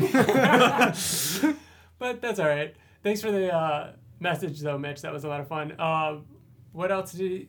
There was something else he brought up. Oh, yeah, the Battle Beast thing. Yeah, not getting resolution on that. You guys think that that's going to be the first novelization, right? Oh, that'd like, be so cool. I don't know. At this point, I don't even know. I don't know either. Yeah, I don't I even want to make any more predictions, because right. I don't want Robert Kirkman to tell me to my face... How wrong that you I are am again. Wrong. Again. And shout out to San Diego. I was born in San Diego. All right. No ne- one cares where you were born, Ryan. Aww. No one cares. Well, next up, we've got a lovely audio clip from our good friend Scott Bodenhammer, who actually was uh, one of our previous fan spotlights, right? Yes, he was. Yes, he was, Ryan. Yes, right. he was. Take it away, Scott. Hey, this is Scott Bodenhammer. Uh, my thoughts about the final issue and the comic in general are... I'm just so glad Robert Kirkman wrote this comic and had the balls to make characters be able to grow and change while still keeping the thematic elements of the comic intact. Like, for instance, you know, Mark has grown and changed so much from that kid who was just excited to try out his powers into a wise leader, while still referencing things that happened at the very beginning of the comic. This was a great issue and a fitting ending to the series, and I hope to see something new. I hope it rises from the ashes just like Eve did. All right, bye.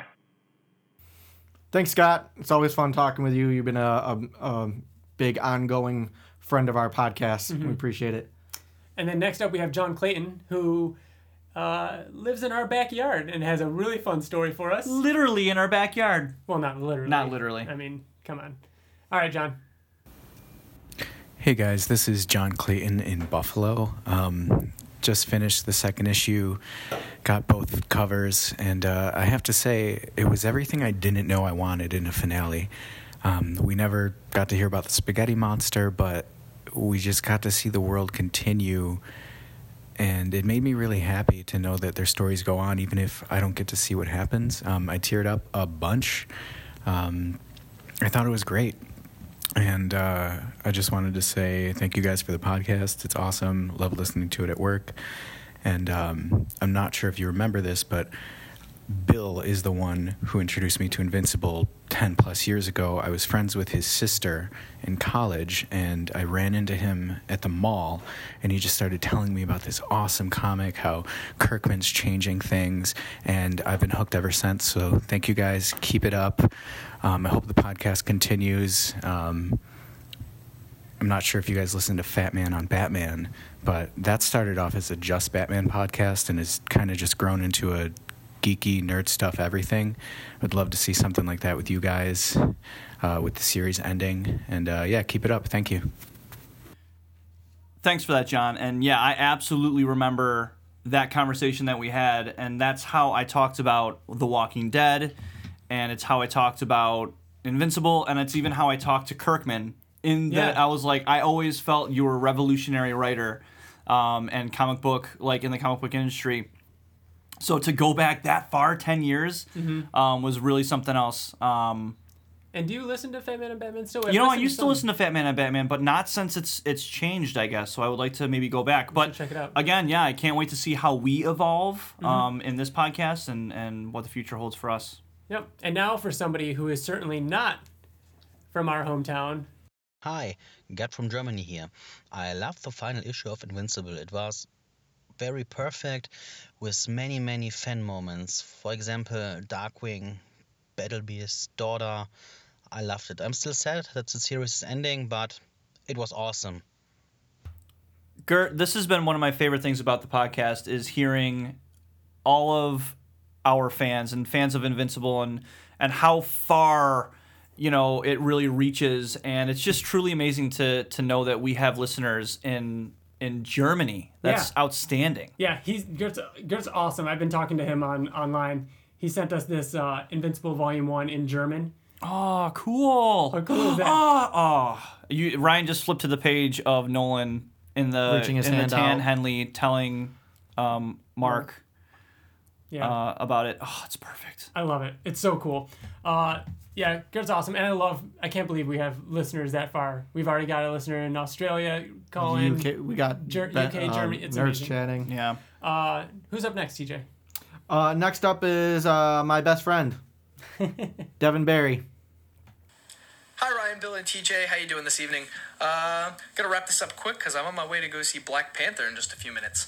Uh, my thoughts on the final issue. Uh, I thought it was amazing. Uh, we know that Kirkman has a way of writing characters. He has a way of of telling amazing stories with these characters, giving them phenomenal conflicts, um, and it's the journey about them trying to resolve these conflicts within themselves and with their friends and family.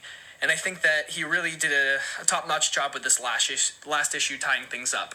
Um, thing with Darkwing, I mean, come on, that was pretty cool. And it was like eighty issues ago. Uh, my favorite part of the issue was, without a doubt, uh, the Angstrom Levy page. That was so cool, Kid Angstrom. Um, I'm looking forward to maybe in five, ten years, them doing an anniversary issue and seeing some more about Tara and Marky and where where this universe goes to. But, um... I think Kirkman said it best uh, in his letter at the very end when he said Invincible's not over, um, that there's still so much to look forward to in other media, and I'm very optimistic. I'm looking forward to that. Um, but I guess that's it. Um, it's all done. It's all over. What are we going to do? Hell yeah. In- Angstrom Levy has a son, son. Uh, Devin and I have always... Uh, had a shared love for Angstrom Levy. He's my favorite uh, villain, probably my second favorite after uh, Rexplode. Angstrom is, has always been Devin's all-time favorite character. So, yeah, that was huge for for for him and I and all Angstrom Levy fans. It was insane. T J, I love that. I can't that. believe you got Angstrom Levy and Rexplode, Rexplode in the final in the issue. Final issue. So perfect. So perfect. Yep. Thanks, Devin. Uh, next up, we've got Ryan Bradshaw from North Carolina. Hey, Invincible Podcast. This is Ryan from North Carolina. Just want to say that Invincible is a great series, my favorite comic book series. Issue one forty-four was tremendous. Great way to encapsulate the series and to put an ending on it, if that uh, is where we're going to go with it. You know, I hate to see it end, but I've absolutely loved the series for many years now. I was able to uh, get a complete collection of first prints. I, I did have a... Uh, I've got them all except for number one right now. I sold my number one, but I'll get another copy at some point. Love the series. Uh, you guys do a great job with the podcasts, and I'm, I'm happy with the resolution of the series. Uh, would always love more, but I understand things must end. In any case, uh, my probably some of my favorite moments throughout the series. Conquest absolutely was a favorite character. Um, I loved when Robot and Monster Girl go to the Flaxen dimension. That story arc was really good to me. Um, and God, just so much. I mean, Kirkman was not afraid to just throw characters out there. Uh, Battle Beast. I mean, do I need to say more? But in any case, uh, I'll cut this off because I know you've got other people that want to offer their tributes.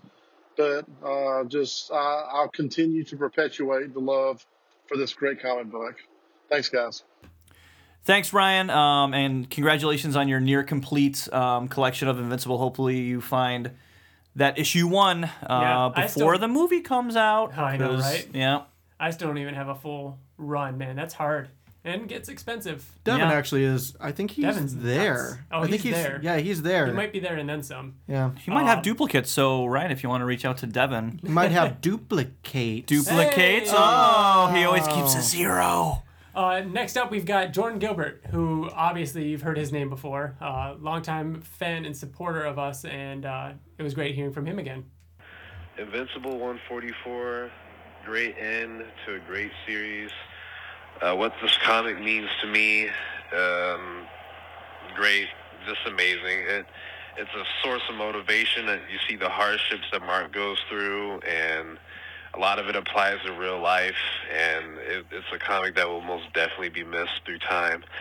And hopefully we get something in another medium uh, very soon.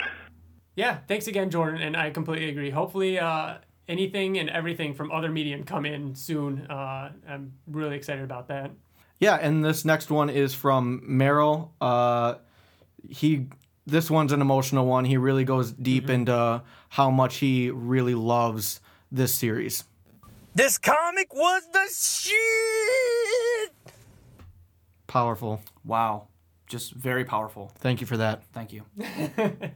Thanks, Merrill. That was great. Uh, then we have, uh, next up, Logan Moore, who was our uh, was also one of our Fan Spotlight uh, guests. He uh, he was the one that talked with us all about Invincible as a video game and, you know, how we'd like to see that. And so it was great hearing from him again. Hey, everybody over at the Invincible podcast. This is your friend Logan Moore uh, chiming in with my thoughts on the final issue of Invincible. Uh, overall, I think I really enjoyed it. Uh, my biggest concern coming into this final issue was that I was afraid we weren't going to see too much of what happens in the future, and I really kind of wanted to see what was going to happen in the future with Eve and Mark and Tara and everybody else, uh, and that turned out to be kind of the crux of the whole issue, was that we were jumping around a lot in time. So that really, once I got about ten pages in, that really hit me, and I really enjoyed that. Uh, some other things I really enjoyed: I love seeing Mark tell Marky the same story that we've seen Nolan tell Uh, Mark early on in the series. I thought that was a really cool callback there to kind of wrap things up and bring it full circle. Uh, I really enjoyed the reveal of Adam and Eve basically can't die. Uh, I, I thought that I thought that was, we've seen that before in the series, but seeing it once again and seeing that her saying, "Oh, I guess I am immortal," was really cool. Uh, and I like a lot of the, I just like the small gl- quick glimpses into what happens over the over the passage of time. And uh, it makes me think that maybe they're keeping the door open for more Invincible comics in the future. Um, but I still don't know if I would even want that without Kirkman at the helm. But uh, we'll see. I have a feeling that, that this series is going to come back in some way, shape, or form, uh, even if it's not Invincible. But more stories will be told in this universe, uh, in the comic book medium. As for other mediums, though, uh, I'm, I'm very sad that Invincible is over, but I'm very hopeful for the future, not only with the movie, but I think it's about time we get that freaking video game in the works. Give us a fighting game. Give us some sort of video game. I would totally love that. And, uh, yeah, I don't know. I'm, I'm very, it's a very bittersweet thing, because as, as the series has come to an end, I'm, I'm obviously very upset that it's over, but I think this is the biggest Invincible has really ever been, which makes me excited for the future of this I P. And I am really, really hopeful and positive moving forward that Skybound Uh, is going to do big things with this. Uh, and I guess as a last thing, congrats to you guys for hitting episode fifty. I know that is a big mile marker for you, and I wish you all of the best moving forward into the future, and I can't wait to see what you do with the show.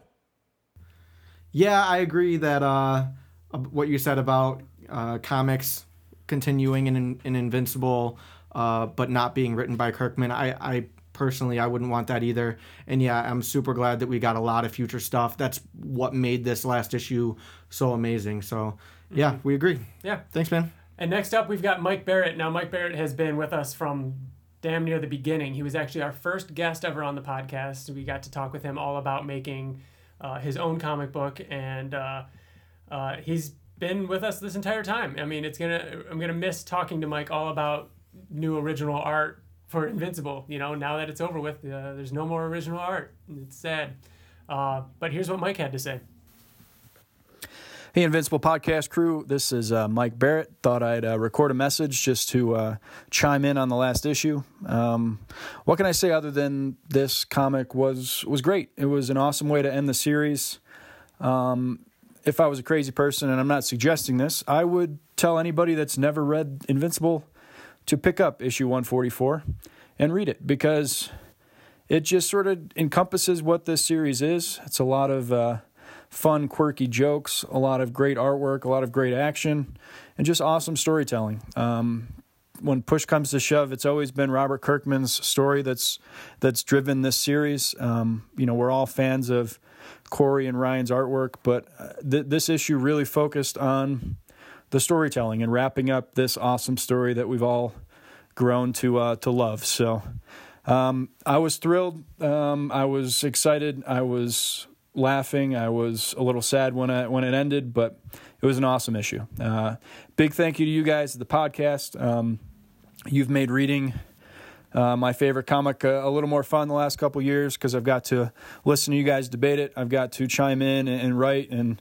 Hell, I even got to be a guest on the podcast, which was really fun. Um, and to Robert, uh, Cory, and Ryan, if you guys are listening, thanks for making an awesome book. Uh, thanks for uh, hitting a grand slam on the last issue, and I'm looking forward to uh, to what's next. All right, guys. See you on the flip side. Thanks a lot, Mike. Really appreciate it. Uh, and then finally, last but not least, we have our good friends over uh, at the Nerds Chatting Podcast. Oi! Oi, Ben! Oi! Oi! Uh, you guys have been uh, such a huge help and inspiration for us throughout this entire podcast, um, supporting us on Twitter and uh, really extending our reach to everybody, uh, especially everybody over in the U K. That's been great. And uh, it's just been so fun talking with you guys as the series went on. Uh, so here's what uh, they had to say. Hi guys, it's Ben from the Nerds Chatting Podcast here. Um, first things first, sorry about the audio. I'm in the middle of a uh, shopping mall, I guess you guys would call it, but it's a shopping centre over here in the U K. Um, and this is a little bit last minute, but uh, it's because of circumstances, so apologies for that. Um, issue one forty-four of Invincible surprised me, actually, because I didn't think we were going to get everything that we got, and it was fantastic, absolutely fantastic. I loved it. It was, it was a perfect end to an unbelievable story. Uh, Invincible, I came late, a lot later to it than you guys did, um, but it has meant an awful lot to me. Um, and in the last year, uh, it's made my community of followers, friends online grow because of my love for this comic book that started sort of on the fly, apparently. So I'm reading in interviews that Mister Kirkman has done um, since the final issue came out. I I can't thank this comic book enough for giving me what I didn't even know I wanted. Um, and I'm so sorry that it's over. But hey, we've got the full story. I can now go back and read it anytime I want. Thanks very much for including this on the podcast if it gets on. Can't wait to listen to it, guys. And well done, and congratulations on getting an interview with Kirkman. You guys rule! So that does it. Uh, if you didn't get your audio clip sent in, uh, feel free to send it in still, because in two weeks, we'll be back with the New Reader finale. That's right, Liz and Brittany should be back in two weeks if everything goes to plan. And uh, we're going to be getting what their thoughts on the end. The end of all things. So we get to experience the entire last arc all over again. Mm-hmm. Um, it's devastating. We, we also have uh, a little surprise we might be doing in the in that episode. Um, we might be taking a look back at our very first unaired episode of the Invincible podcast. Oh, no. It's really, really bad. Really bad. We, it was what we recorded when the final issue of Reboot came out. And so, uh, we're going to be looking back at that. And uh, and I don't know yet. Maybe we'll play a little Super Fight Invincible. We're just going to have a little bit of fun. I don't even remember that. If you think... So if you go back and you listen to our, our actual first, uh, our first episode, and you're like, they thought that this was good enough to actually put on the air... Wait until you see this it. one where you're where we were like, that was terrible. We can't ever show this. Well, yeah, we're about to. We're gonna do it. We figured why that, not. Did we're that have Matt it. on it too? Yeah. yeah it oh no! Our, our friend Matt was on it as well. Uh, and uh, then after that uh, New Reader finale, uh, next month we're gonna be talking all about Guarding the Globe. Uh, so start catching up on that now. Read that now. We'd love for you guys to be part of that conversation. And when we do these new tie-ins, we're going to be doing Guarding the Globe Volume one and two in one episode.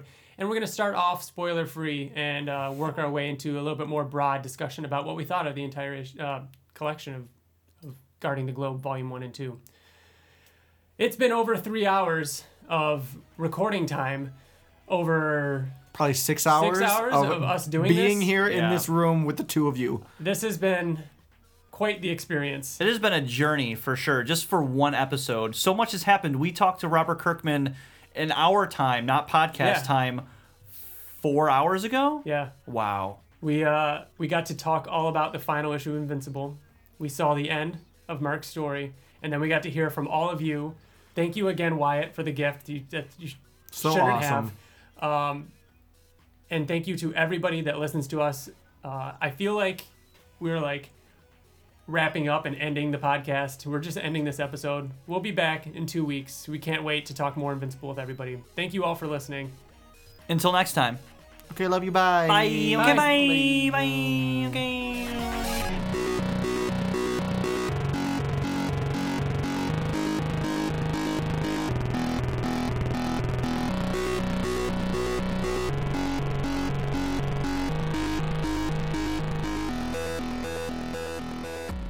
Again, thank you. Like, we've been reading, you awesome. know, we found Walking Dead a long time ago, and uh, that really, we were starting to get out of comics, and you know, finding that, and then that led to finding Invincible, and just it re reignited, you know, comic books for us. It's and, really, uh, it's why it's, we're nerds. Like, seriously, it's like what we. That was kind of a turning point. We were at that age where we just could have just stopped reading comics, you know, not cared about that kind of stuff, and you know, we really, really appreciate it, and obviously, we love talking about it, and. You know, it's something that we we started this podcast because we loved sharing and talking about those things. So you not only gave us such an awesome story to talk about, but you gave us something to do together, and we now love sharing that with other people. Oh, well, awesome. Well, thank you guys. No, I mean, that's awesome. What thank do, you so much. What, what do people hate about you? Because I can't really think of something bad to say. I feel like I need to be critical of you. Like, you're, you know what? You're, your beard is always the same I'm, beard, Robert. Maybe you should trim it. Maybe you should like just go with I, a goatee I, or something. Change it up a little. I don't know. You guys should. You guys should go online. There's some photos of me with a massive beard out there somewhere. Really? But uh, uh, no, I'm pretty awesome. You guys are right. Yeah, I know. I know.